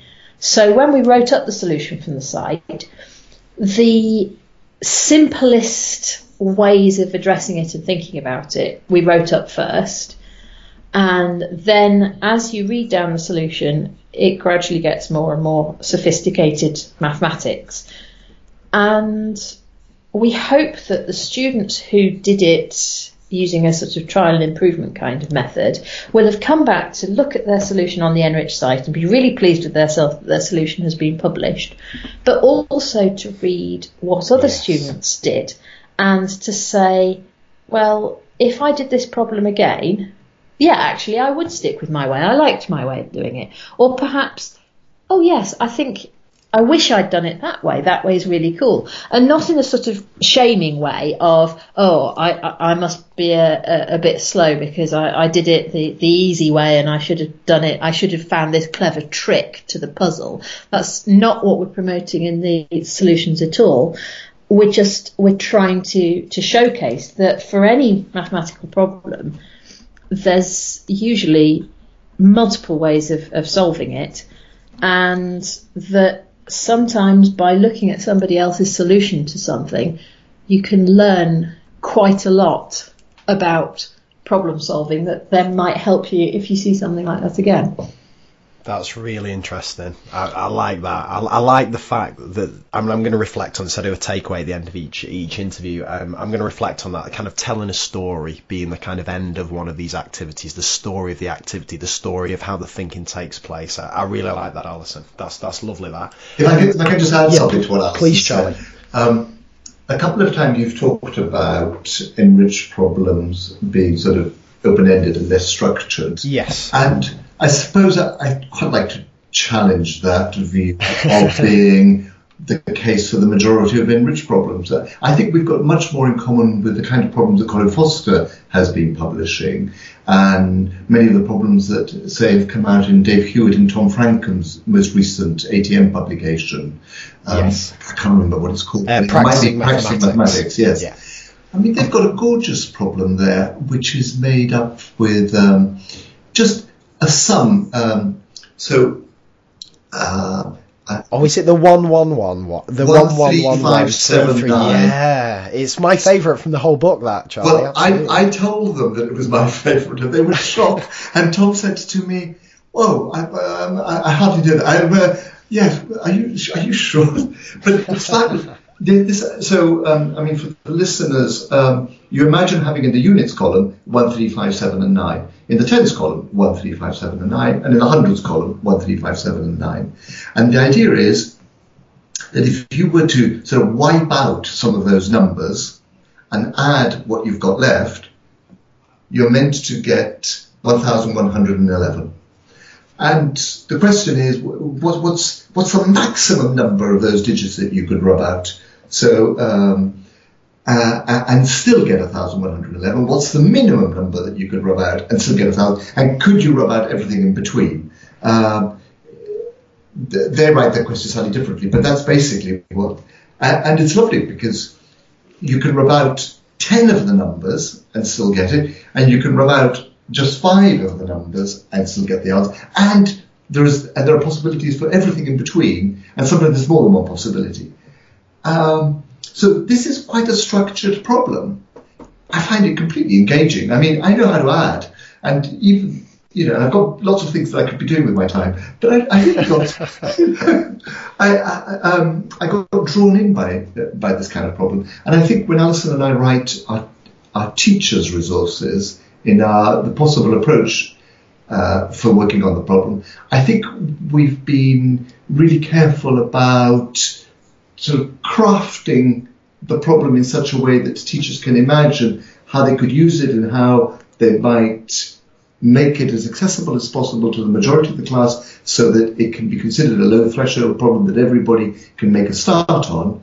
But then at stages in the lesson, what the questions might be that might prompt students to further mathematical thinking, mathematical work, and so on.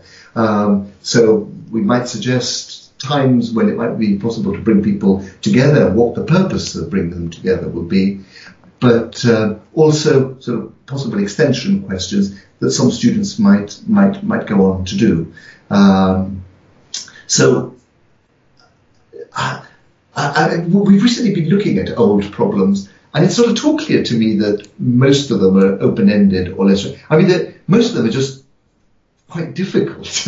we, we, yes, yeah. But I think if if you look at the problems that that we've been writing more recently, um, it's not the open-ended, less structured. I mean, we are quite taken by this idea of giving students a, a chance to sort of explore so that they notice patterns and so they might conjecture. But it's often in quite a structured environment. And then follow up questions that might lead to generalizations and explanations and, and proofs along the tilted squares kind of variety. Um, but they, they tend to be reasonably structured, uh, uh, both in the problem and in the teacher's resources. We, have recently been doing some work with Clare Lee and Sue Johnston Wilder on, on resilience and uh, and again, they've been also encouraging us to think about where students are at when they arrive at a problem, or when they arrive at the lesson, where they may already be anxious about mathematics, and and how do we ease them in, and what kind of scaffolding do we offer students so that they don't give up as soon as they come across problems. So it's quite a different mindset at NRICH to perhaps the one that was, uh, you know, the original mindset, which which had a different audience and different aims and, uh, and objectives at the time. Got it. Fantastic. Um, I, again, just thinking that you're going to be booted out of your room in uh, kind of five, five or seven minutes time. So just I, I, I think I think we've got the room booked till one. So I think I think. Oh, okay. I'll, think, I'll relax. I'll squeeze in a couple no, more no, questions. Okay. That's okay. Fantastic. Um, I wanted to ask you this as well before we dig into something deep that again could could take us till the end of the interview. Do you have a view on the kind of optimal blend or frequency that that teachers you'd advise them to be using NRICH activities? Is it the case of every lesson, a couple of times a week, once a week, once a half term? What have you found out kind of works best? Are, are there any guidelines you can offer? I mean, I try and be very pragmatic. Uh, I want teachers to be using lots and lots of enriched tasks, but I'm aware of the, the challenges and, and barriers that they face. I, I might have been out of the classroom for nearly 10 years now, but I have enough uh, friends who are still uh, practicing teachers who keep me very, very firmly grounded uh, to the extent that one of my friends uh, used to email me if it was the first of the month and she didn't like the new resources that, that I published and said, this is all very well, but uh, how am I going to use this with my bottom set year eights last thing on a, a Wednesday afternoon? Um, so I would like teachers in general to do more rich tasks than they currently do. And I would like to help them to do that by signposting them to tasks that they can fairly easily drop in without it causing too much disruption to what they do. I want to get them hooked on using our site. I want their students to see the NRICH site and go, oh, we're doing an NRICH lesson today, and to get really excited about it. Um, but I know that when you first start trying to teach in this way, it can be very, very difficult to learn the the slightly different skills that you might need as a teacher. Um, so that's why we write the teacher's notes. It's why we uh, collaborate with people on articles about how to do it. It's why we offer professional development so that even if you only did one uh, enriched task every half term, then that's one rich enriched task every half term. And then next year, you'll do that enriched task again because it went brilliantly and the students got a lot out of it but then you put put in another one because you already know that first task, so you can slot in another one uh, into your planning, and then by the time you've been uh, teaching uh, for a decade, you're doing most of your lessons from NRICH, and, and, and that's great. See, this, this is interesting, Alison. So, would it, uh, it I don't know if this is going to come out right or right or not, but are these the kind of activities that so, so, so take someone like me who um, over the years I've gone over the last kind of two or three years I've gone, gone under, undergone a bit of a transformation in how I approach teaching, and now I'm I'm much more of the view that I, I structure my lessons much tighter. I'm um, I do a lot more di- my own version of direct or explicit instruction. But for me, NRICH activities, in particular the ones that are geared towards the more purposeful practice, have a definite place. Um, after possibly after I've done that instruction to get kids practicing in a more engaging way or as you've mentioned to introduce a concept to kids that then I may then explicitly teach afterwards just to make sure everything's everything's sorted but do you see NRICH activities fitting in alongside that mode of teaching or or is it not compatible? Is there is there another approach to teaching that's more compatible to using NRICH activities? I, I don't know if that makes sense or not.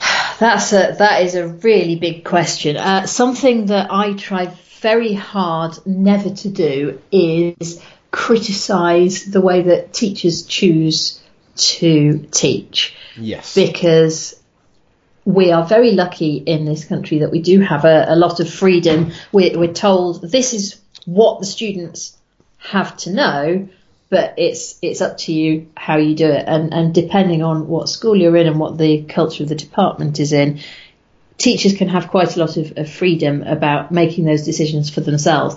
And as part of treating teachers as professionals, I kind of feel that it's part of my job to just show here is a way that you might teach. Here is the reasons why I think it might be quite good for you to teach in this way. Uh, I know that we're going to send you a link to our page that Charlie and I have written together, which is called What We Think and Why We Think It.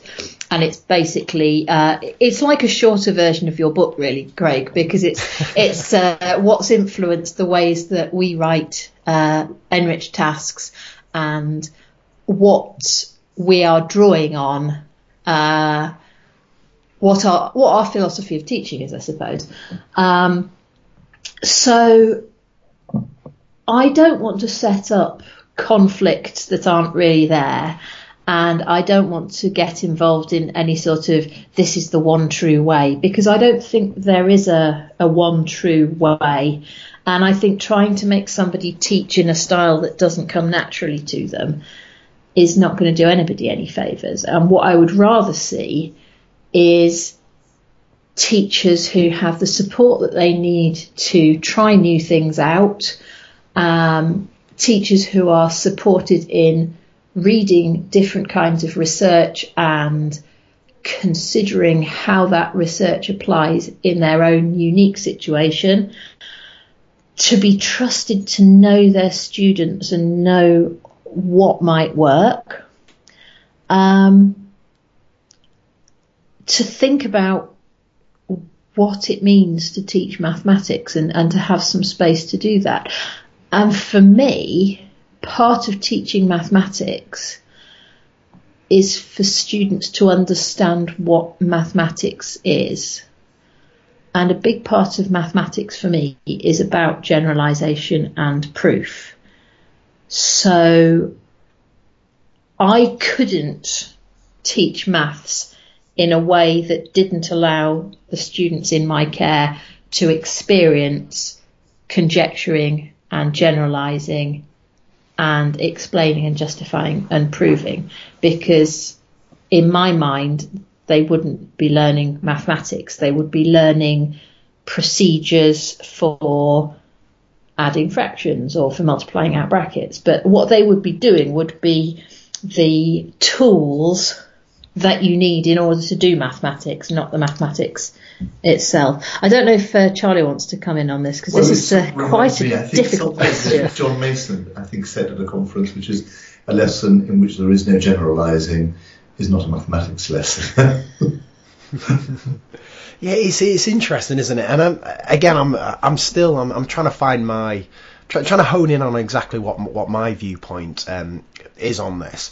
Well, let, let me just ask the question in, in a slightly different way, or take a slightly different aspect of it, because I think this is it's important because it's I've never known. So I've been teaching 13 years now, um, and I've never known people more kind of engaged in the debate as they have been over the last kind of two two years, uh, 12 months. And I think Twitter plays a, a, big role in that, and it can get very heated and and stuff like that. But I think there's there's some useful points to draw out of it, and uh, it was all kicking off this morning. So we're recording this at the the end of April, um, and I was just on Twitter and I saw Jo Boaler had, had put a put a tweet out that has, has gone viral. People are, are, not happy about it, saying that a lot of um, education in the UK is based on memorisation of facts and, and drills. And obviously, Jo is, is is not a big fan of this at all, but for me, something like memorization and and drills and um, low stakes quizzes, things that are not kind of rich mathematics, would have an essential part to play in a child's education. Just just to get some of these things automated, so that they can then access the generalization, the proof, and so on that are so so so important. And I just think that there's a danger sometimes that we can go too far both ways. We, it will be terrible for a child to never experience activities like the ones that, that, that are on your site. But at the same time, I don't think children can get as much out of them if they don't have that solid foundation of knowledge that sometimes can only come through rote memorization. And you can do it in a more interesting way, but memorization and, and explicitly taught procedures. Would you agree with that at all? I think there's a problem with uh, linking what it means to be successful in mathematics to how good your memory is. Yes, um, I agree with that. So I want students to want to be fluent because they know that it will help them to do mathematics. I don't want them to see fluency as being the end goal. Yes. The fluency is the means that allows you to be quicker, perhaps, or uh, to to, uh, to allow you to to spot the generalizations. And yes, I want students to have the knowledge that they need in order to access the, the, the problems. But it doesn't need to be this this false dichotomy that people set up, which means that I don't participate in MathsEd Twitter uh, nearly as much as perhaps I should, simply because I see some of the conversations that go on, and I think actually I need to protect my own well-being here and yeah, not get involved with some of the hostility that happens. And actually, the hostility makes me very angry because you then get the situation where someone fairly early on in their career, perhaps, who might be asking for opinions and support, suddenly finds that there is this this entrenched war going on, uh, which can be extremely off-putting. Take, for example, the recent um, whether people should uh, memorise their times tables up to 12 times 12 or not, which everybody's weighed in with an opinion on. I don't think that the two camps are particularly far apart on this.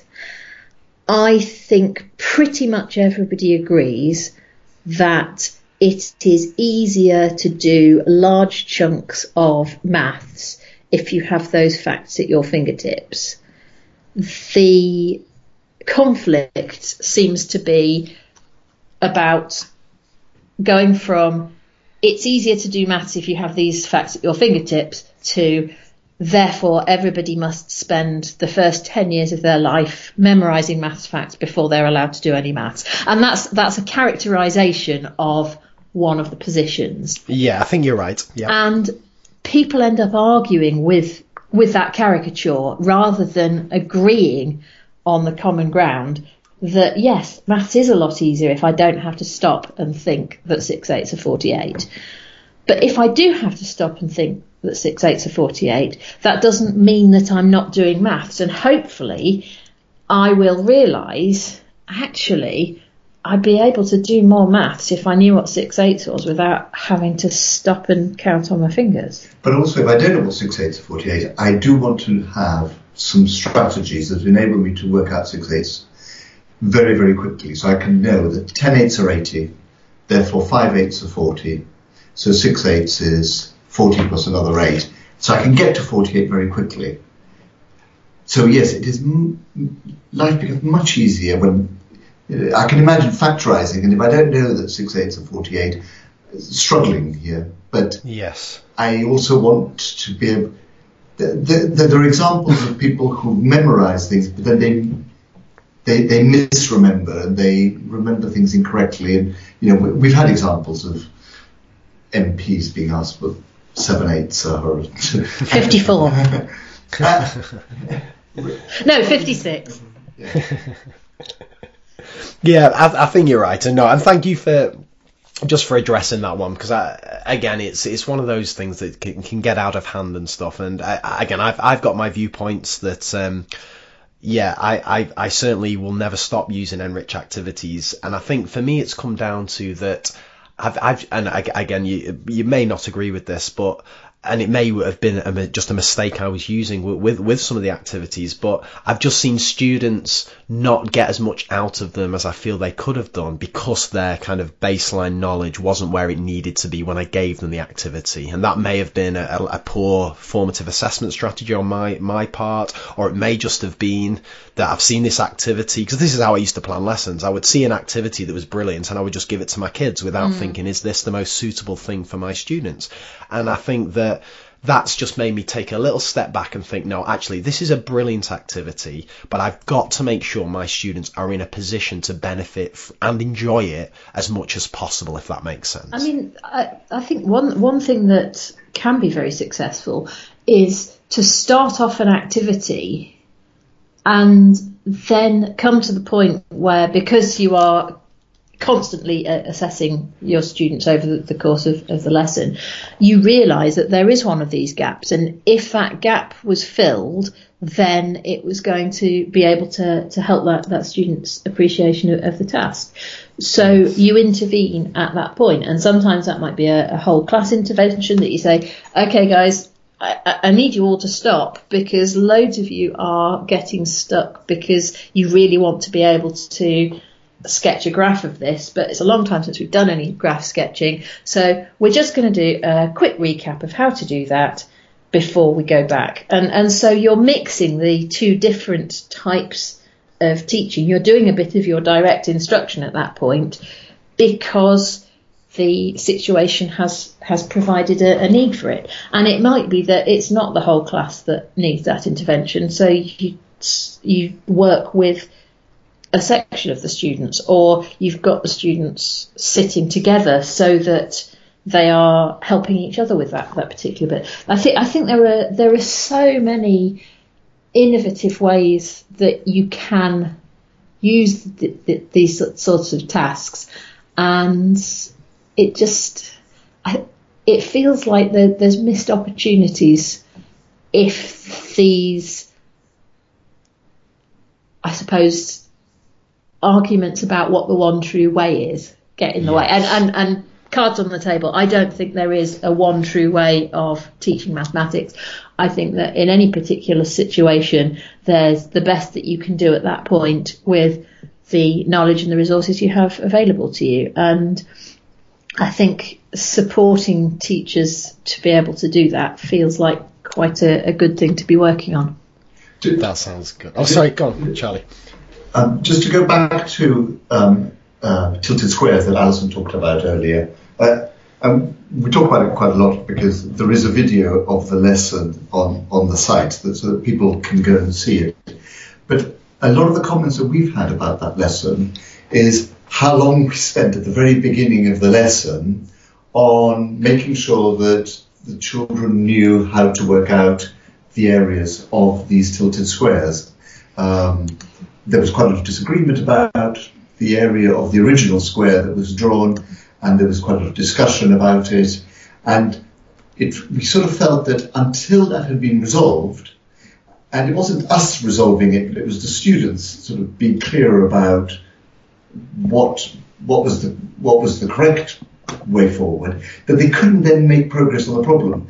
And once we got over that hurdle, then the rest of the lesson sort of went quite fast but we had to lay those foundations. So it's it goes back to you saying, "Oh, no, this looks like a fantastic problem. Give it to the students." But if you haven't laid the, uh, uh yes. laid the groundwork, then the problems might arise that perhaps were unexpected.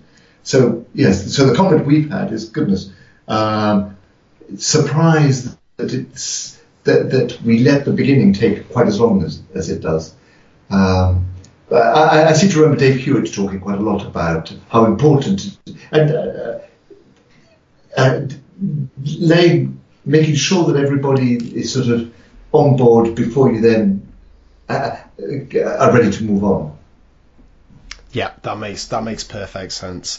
Um, very very final thing from me, and and if you get booted out, I'm going to ask you one last question, and then um, I was going to ask you for your big three, but if you get booted out, um, you can just send me links to big three, and I'll put them in the show notes. But my final great, question. Great, don't worry, um, we've got the room booked till one, but we don't. We've got no idea whether anybody's booked it out. All right, okay. So until somebody comes and knocks on our door, it'll be okay. It might That's get a little like bit noisy if 12 o'clock lectures finish and a lot of people start walking uh, outside fine. outside the room. But uh, We, we can cope with that. Well, uh, as I say, one, one last kind of question or observation from me, and then I'll hand over to you for, your- for, for your big three.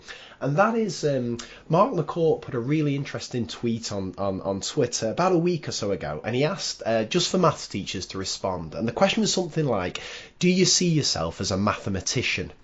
And it was frightening the low percentage of maths teachers who saw themselves as mathematicians. And and Mark he spoke about this a lot in the past, and he contrasted this to if you're um, a kind of music teacher, you probably play guitar and stuff for fun in your spare time. If um, if you are a French teacher, you probably enjoy going to France and speaking the language and, and speaking to other French people. But there's a worryingly low number, according to, and there was a good few thousand people um, who, who who answered this, so it's not the biggest sample ever. But there was a worryingly low number of maths teachers who actually considered themselves mathematicians and would kind of participate in recreational mathematics outside of what they had to do in school. So my question is to you is is this something that you've seen as a problem and, and can NRICH help in some way here? Would would you advise, for example, that teachers once a week get involved and, and do a problem and is there potential for kind of like a, a teacher's problem to be working on or, or almost some kind of professional development aside from teaching maths just to get teachers doing mathematics themselves and experiencing what it's like to be a student in that position doing one of these activities I mean, I think that's the reason why whenever we do professional development, the first thing that we do is to introduce a problem. And sometimes it can be to show the problem and to talk about the, the pedagogy, but sometimes it is simply to put teachers in the position of working on some mathematics, doing some maths problems, and thinking of themselves as mathematicians, I suppose. well, and the last thing I do when I do anything for teachers is give them a sort of takeaway homework problem to go off and think Oh, about. you, you always call it a, a present, don't you? I, I'm going to give you a wonderful present to take away with you of a problem to think about on the train home. Which, which yeah, it, it, it, it's lovely. I, I want maths teachers to take pleasure in doing maths. I think students in schools often see their teachers talking about books that they're reading or plays that they've been to see. They see some of their PE teachers sort of coming to school on Mondays limping or bruised Yes. because they've been engaging in you know rugby games or hockey matches and the like. They they know that their music teachers often are singing or playing. Uh, I'm not sure it's so obvious to children that maths teachers are often working on mathematical problems themselves. Um, I did quite a lot of work with Don Steward, and, and Don was would often. Um, so a lot of people know about Don fr- from his median resources, yes uh, and um, he used to work. He, he loves working with students, and when the students notice something that uh, uh, he often gives them the impression that he that it's something that he's never seen before and that, he hasn't noticed and that um, and he gets really excited about it. And it sort of goes back to my A level teacher. He was, my A level teacher was the first teacher who was excited, didn't didn't wasn't embarrassed about being excited by mathematics. Uh, all my other maths teachers till then had been rigorous and and formal and logical and and, and that also appealed. But um, but uh, in a Don classroom, he'll be uh, getting excited. Oh, uh, and he'll be pretending that he hasn't.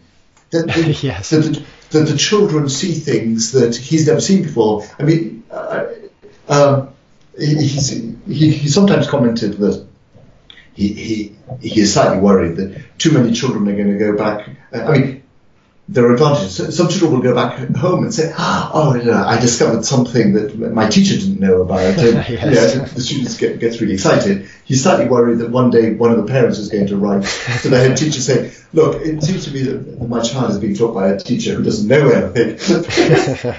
um, but I think Don is trying to get that sense that there are things that are there to be discovered, and then when you do discover them, it's like scoring a goal in in football, in hockey. You know, it, it one can get you know. Uh, uh, gain that sense of achievement uh, that, that you get in other subjects. Uh, so we're all we're very uh, Alison and I are convinced that children could be getting a lot more pleasure from working at mathematical problems, where uh, which have got engaging questions, which are within reach, and which can be. Uh, it, it, doesn't feel like it, it's all a magic uh, bag of tricks, which goes back to sort of Richard Skemp's instrumental understanding, uh, and that it doesn't require the teacher to always tell you everything.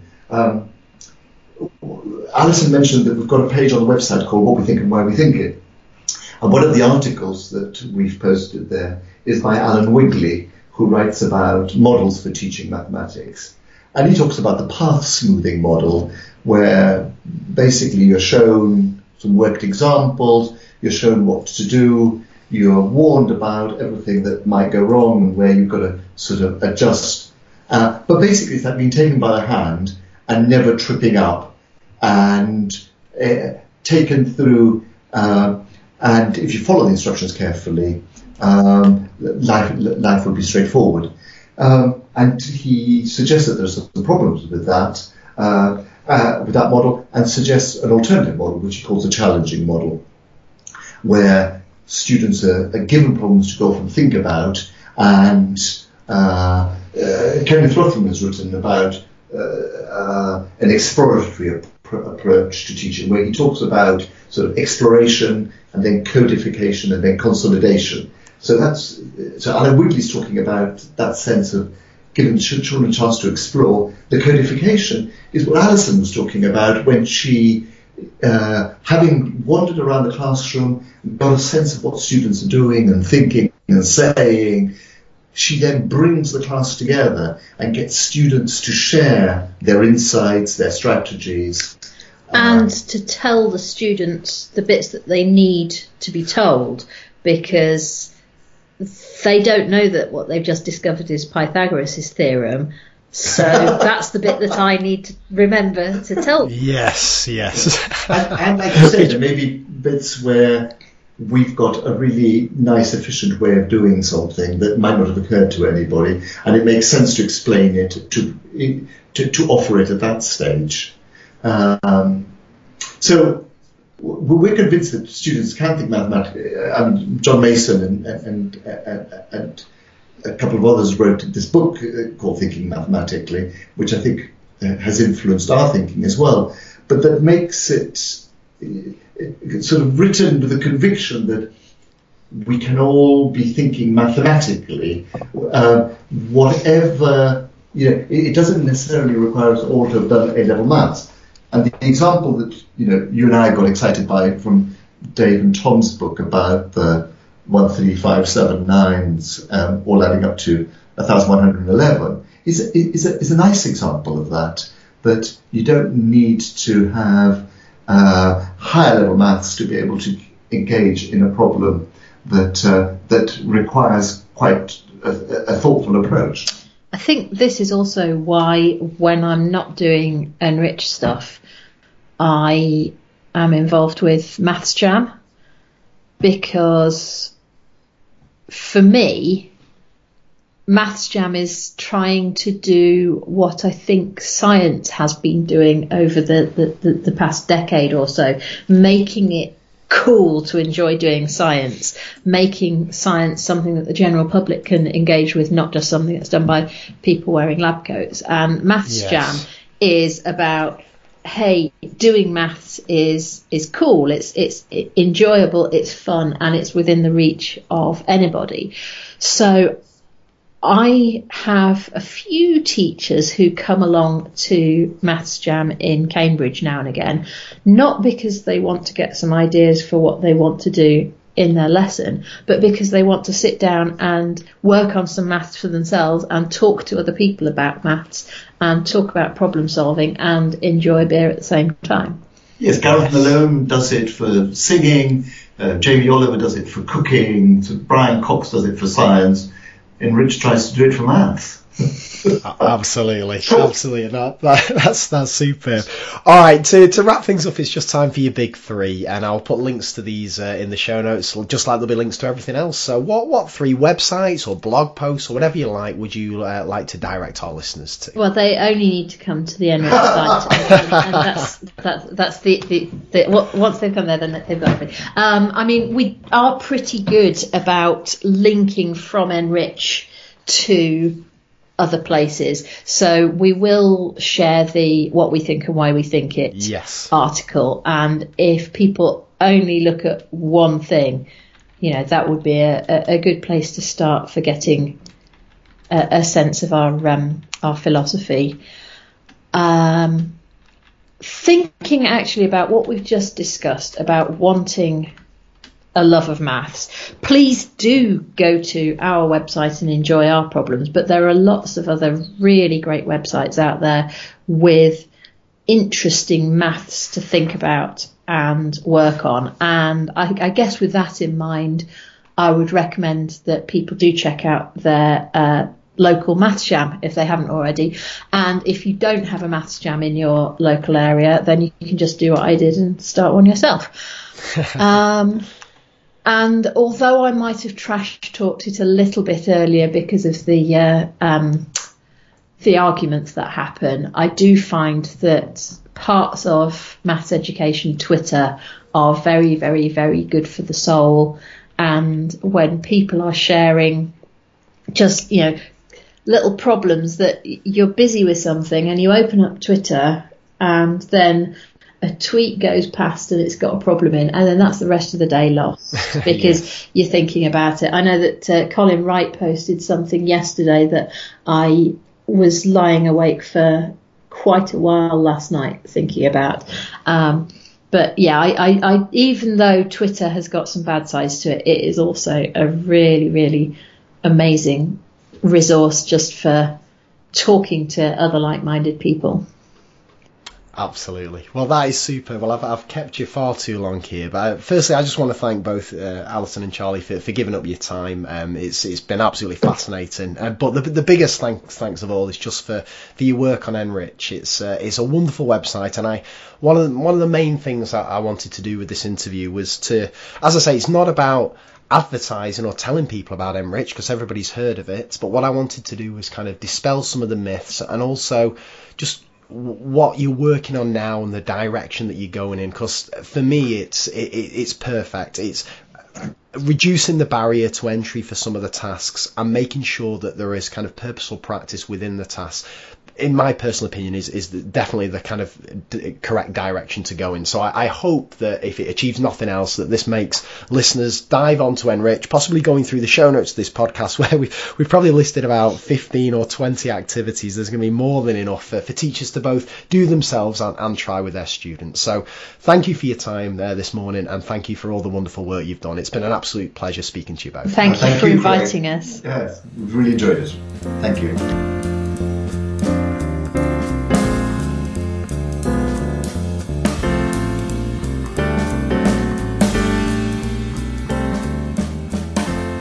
So, there you have it. There was my interview with Alison Kiddle and Charlie Gilderdale from NRICH. I really hope you enjoyed that one and got as much out of it as I did, and I hope my annoying croaky and at sometimes randomly high pitched voice didn't reduce your enjoyment too much. So, time for my takeaways, and I tell you what, I've flipping loads to think about and reflect on from this. So, let's make a start on um, what makes a good activity and specifically a good NRICH activity? And the reason I want to start my reflection on this is that for years I've been kind of banging on about low barrier or low threshold, high ceiling tasks.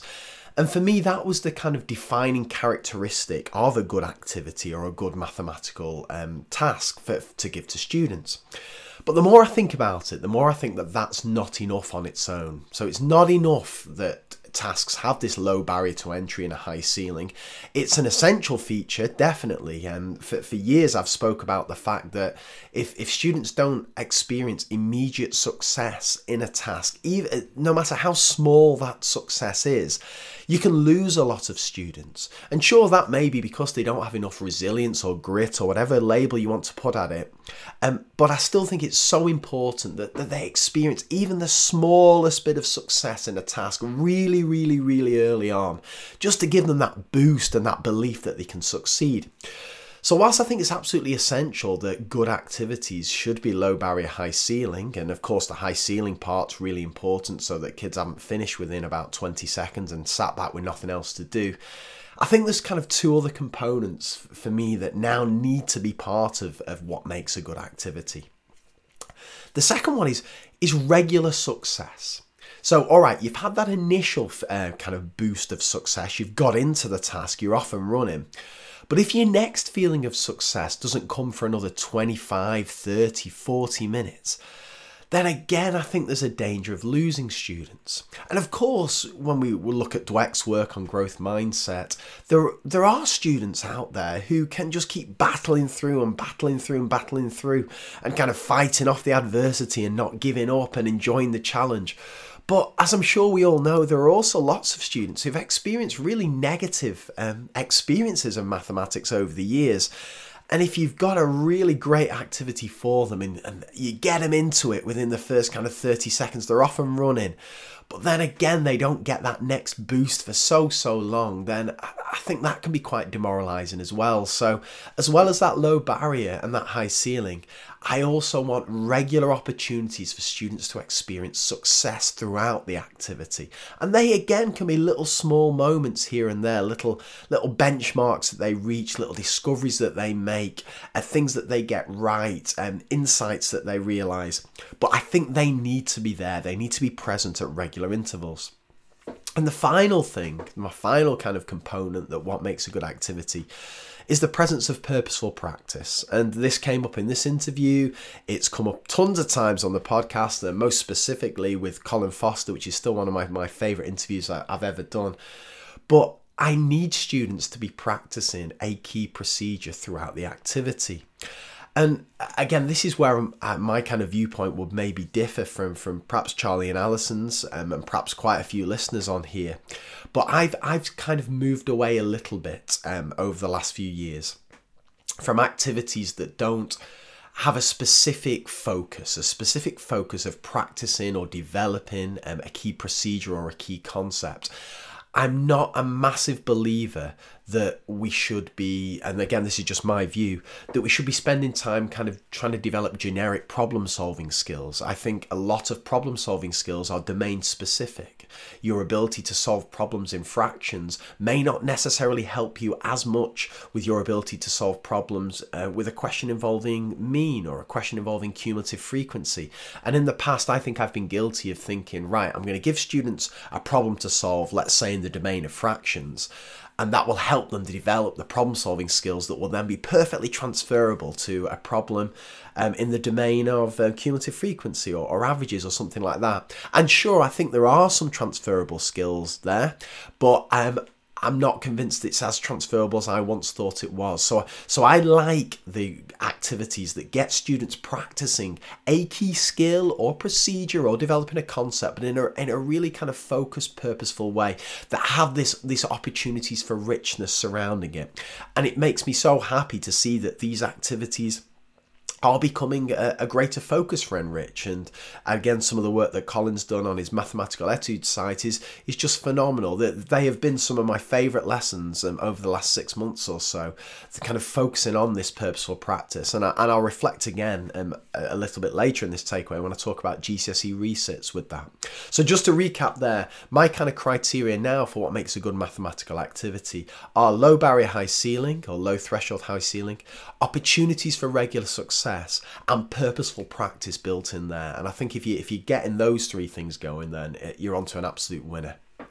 Um, I guess kind of related to this, and I really like this um, that Alison and Charlie talked about, was that they don't particularly like, or they're trying to kind of reduce emphasis on the problems and activities that can be solved using a trick. And I think this is a really important thing, this, because I don't know about you, but I've, I've been in some kind of workshops, uh, mathematical workshops, where I've been working on something. I've, been, I've been working really hard and struggling away with my pen and paper. And there's been someone else on my table who's sat back smugly saying, Oh, I know how to do this one. I've seen this one before. And you just do it like this. And whips out some fancy algebra or something. And it's really demoralizing for, for the people who are still kind of working hard on it but it's also it's tricky for the teacher as well because what on earth do you do with with that student there who's wrapped it up after kind of 20 seconds or so um, and again then then if they start if that that student starts telling people around the class how to do it then that that may shift the emphasis away from what the teacher wanted the focus of the activity to be on. If, if it was a purposeful practice activity that um, the teacher wanted students adding fractions, let's say in a, in, in a purposeful way, and then a student's discovered that actually you, you don't need to try out all these different combinations of adding fractions. If you spot the algebraic trick, you, you can wrap it up in, in 20 seconds then it then then the point of the activity and then the value from the activity is is significantly reduced. So it, it's a tricky balance though because let's go back to what Charlie said when he referenced John Mason that, that any maths lesson without without generalization isn't a good maths lesson. And whilst I think that's a little bit extreme, I, I, take the point. And some of these best activities, once you've gone through this purposeful practice, it's then time to reflect and say, what have we learned from that? What can we generalize from that? And, and possibly bring in some algebra and some proof and, and generalization that way in a formal way. But if the trick comes before kids have had opportunity to practice, then it's a, a, a, kind of a bit of a waste of time. It's not as effective as it could be. So I think that's really important. Looking for activities that can't be solved easily using a trick, but that there is some opportunity for generalization later on. I know I'm being very picky with what I want in an activity here. Um, another thing I wanted to reflect on, and I mentioned this um, in the podcast that I was going to talk about this, is when Alison said about about plenaries, that the end of a lesson a really nice thing to do is kind of tell the story of the lesson, how students have developed and solved problems throughout the lesson. It's such a simple idea, but but such a lovely one, and so so so important. And in the past, the, the, the danger I've made is to kind of go in right at the end point. So kids have been working um, on a problem um, or an activity through, throughout throughout the lesson, and I've got five minutes left at the end, and, uh, and my emphasis there will be right. How far have we got? Let's how far? What's the furthest we've got? And let's focus my plenary on that. And the problem with that, of course, is a lot of students won't have got that far. So, you know, they might not understand what's going on in the plenary, but possibly more importantly, they won't feel a part of, of those la- that last five minutes of the lesson and, and they won't feel like they've been a part of the lesson because they've not got as far as everybody else. They can't join in this conversation. And a great way to negate that, as Alison says, is, is is get students to tell the story of the lesson. So as you're wandering around, students who haven't got quite as far and make a note where they're up to and bring them in at the start of the discussion in, the plenary. So, where did you start? How far did you get? Right, okay, now I see that you, Gemma, you took it a little bit further on. Tell me about this. And and it's just great because everybody's involved, exactly as Alison says, but then also people who didn't get quite as far in the lesson. They've got a kind of second opportunity to get it because the foundations have been laid. They've laid their own foundations and now they can start to buy into the story and see how far other people got in it. So I thought that was really nice. and it goes back to my confession I made. And again, I've, my reputation is in shreds these days. I've got to stop. Uh, I've got to stop confessing these kind of things. But I hear it all the time, you know, and it's, it's not just from me. It's and it's so tempting to do. Um, in our school, we've got um, parallel classes. Our years split into two, so you'll have two top sets, one on each side, two second sets, and and so on. And there's a bit of kind of friendly rivalry uh, between teachers of the two top sets and the two second sets and so on. Like we, we work together really collaboratively, really positively, but of course there's a bit of friendly rivalry. And it, it always comes to a head um, whenever you're kind of teaching the same lesson. Say you've joint planned a lesson or it's um, something on the scheme of work and uh, the two teachers will come out of their respective lessons. And again, I, have been guilty of this so many times. And you'll say, "Oh, how did that go?" And my response will be, "Well, oh, it's great because Josie managed to figure this bit out." And and then the, the other, I won't name any names here, but somebody else, one of my colleagues may say, "Oh, she got that far, did she?" Oh, well, okay. Well, Georgia actually managed to do this and it's kind of a bit of a competition for how far your um, your highest achieving student got throughout a task or activity. And you see this as well in, in exams, right?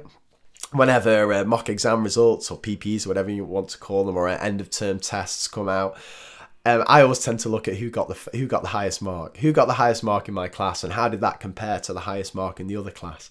And it's terrible because the fact of the matter is, and I'm going to be completely honest here, that, that Josie, a girl I talk about a, a, a lot um, in in my book, um, and I reference it on the podcast, like if she'd have never been to one of my lessons um, over over in year 11 she probably would have done just as well and probably still would have been at oxford doing maths now and so on. I had very little impact. And yet every time she did well i used to t- take that as a sign of my wonderful teaching whenever of course the emphasis should have been on the rest of the students. And i'm just kind of tied into this idea of, of telling the story of the lesson in the plenary. It's going to be one thing i'm really going to focus on not to judge the, the success of a lesson or the success of my teaching or the success of my teaching ability on the top performer in my class. And it's such an obvious thing to say, and I feel terrible for saying it. It's so flipping obvious, but hopefully some other teachers can relate to that. And the final thing I just wanted to, to look back on is is how will I use NRICH going forward? Um, listeners will know and readers of my book will know that I've, I've kind of really transformed my view of maths teaching over the last couple of years.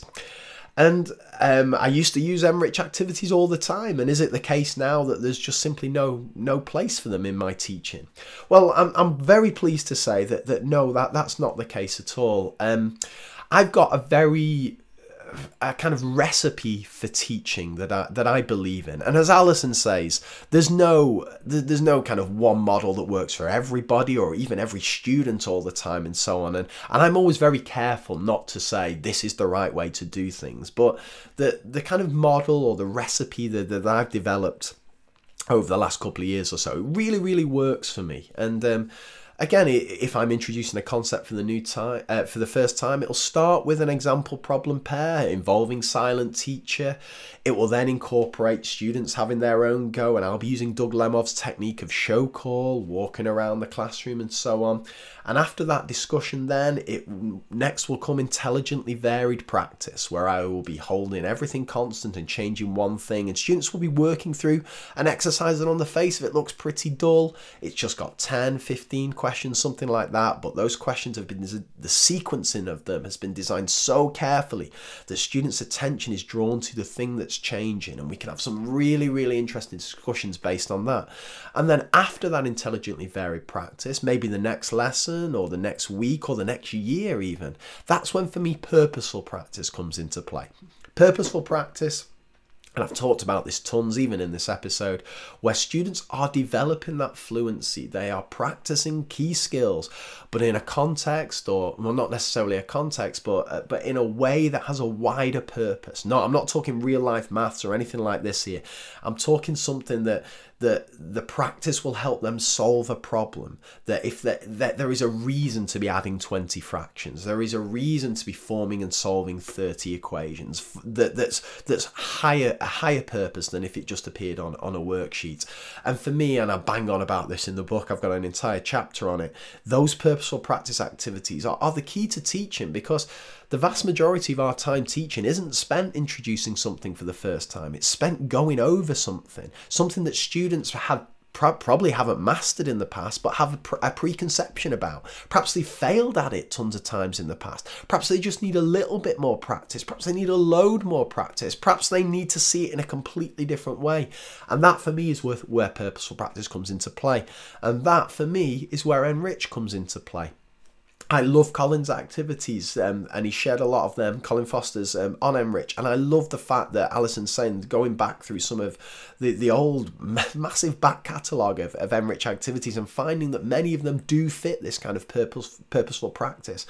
Um, kind of categorization. And that for me, I think going forward is where I will make the most out of my use of, of NRICH activities in that purposeful pra- uh, practice kind of bracket. Um, the other activities that perhaps don't fit the mold of purposeful practice, I think if I'm going to use those, that they'll be kind of the end of half term activities. Where, where in the past I may have used some kind of design a bedroom pro, uh, project or something like that, or I'll never forget Anne Watson on the podcast talking about measuring a car park activity where the, the question she always asks is what on earth maths is the kid who's left holding the rope learning and i think that's where those kind of activities fall down but where they NRICH activities that perhaps don't fit the mold of purposeful practice can come into play. That's that's doing maths for the sake of maths, just interesting maths that you know perhaps students have never seen before. I, I think that, that there's a definite place for them there, but the bulk of my use of NRICH going forward will be in the mold of purposeful practice, where there's something specific I want students to, to practice, and NRICH will help me provide a really interesting way of doing so that may then lead to the generalization and so on at the end of that process. And just to wrap up, because my, my voice is going again here, uh, just the final thing on, on GCSE resits. And I, I, think that was really interesting that Alison talked about a teacher who'd been uh, reworking Key Stage 2 um, problems for a GCSE resit groups. I'm flipping out. G- GCSE reset is a nightmare to teach. Anyone who's taught it will know you've you've essentially got. I mean, it's not always this, but the, the majority of students tend to be disaffected. They're, they they haven't chosen to do maths. They're having to do it um, to to stay on the course or to get in the college. Um, by definition, they failed at maths um, in the past. They they've probably had repeated failure, not just in terms of how many times they've taken taken the GCSE exam, but really kind of repeated negative experiences of mathematics. Um, and it can be tricky to teach, really tricky to teach, because these are students who are experiencing A level for the first time. So perhaps in other subjects, they're being challenged, they're being pushed, it's all fresh, it's new, it's exciting, they're in sixth form. And yet, then all of a sudden, they're back in a GCSE maths classroom doing stuff they've seen before but failed before at it. And my process this year and with GCSE resits, whenever I've I've taught it or I've worked with teachers who have been developing it, is to do two things. Um, the first is to use the model of teaching that, I, that I've just talked about example, problem, pair, and intelligently varied practice. I think it's the most effective because it gives students a taste of success, and, and maybe they haven't tasted that success for a long time. So, sharing in ratios, adding fractions, multiplying decimals, probability tree diagrams. I think if you set it out that way, example, problem pair, silent teacher, show call, intelligently varied practice, kids taste success and they feel they can get it. But the flip side of that is, for some kids, they won't even put the thought in needed to experience that success because they will see it as something that they failed at in the past. So if I say, right, today I'm going to teach you how to do a probability tree diagram, I'm going to teach it you really well and you're going to nail it for some kids, they're going to say, well, no, forget it. I've, I've failed at probability tree diagrams for five years running. Why, why is this time going to be any different? And of course, for the success of any teaching strategy to work, for students to learn anything, they've got to think hard. If they're not thinking hard, if they're not dedicating as much of their working memory as possible to mulling over these thoughts, concentrating on it, trying to make links with long-term memory and so on. If if their mind's wandering, if their mind's consumed by thoughts of failure or distractions and so on, it doesn't matter how effective the teaching strategy is, students will not learn. So perhaps that's where purposeful practice comes into play.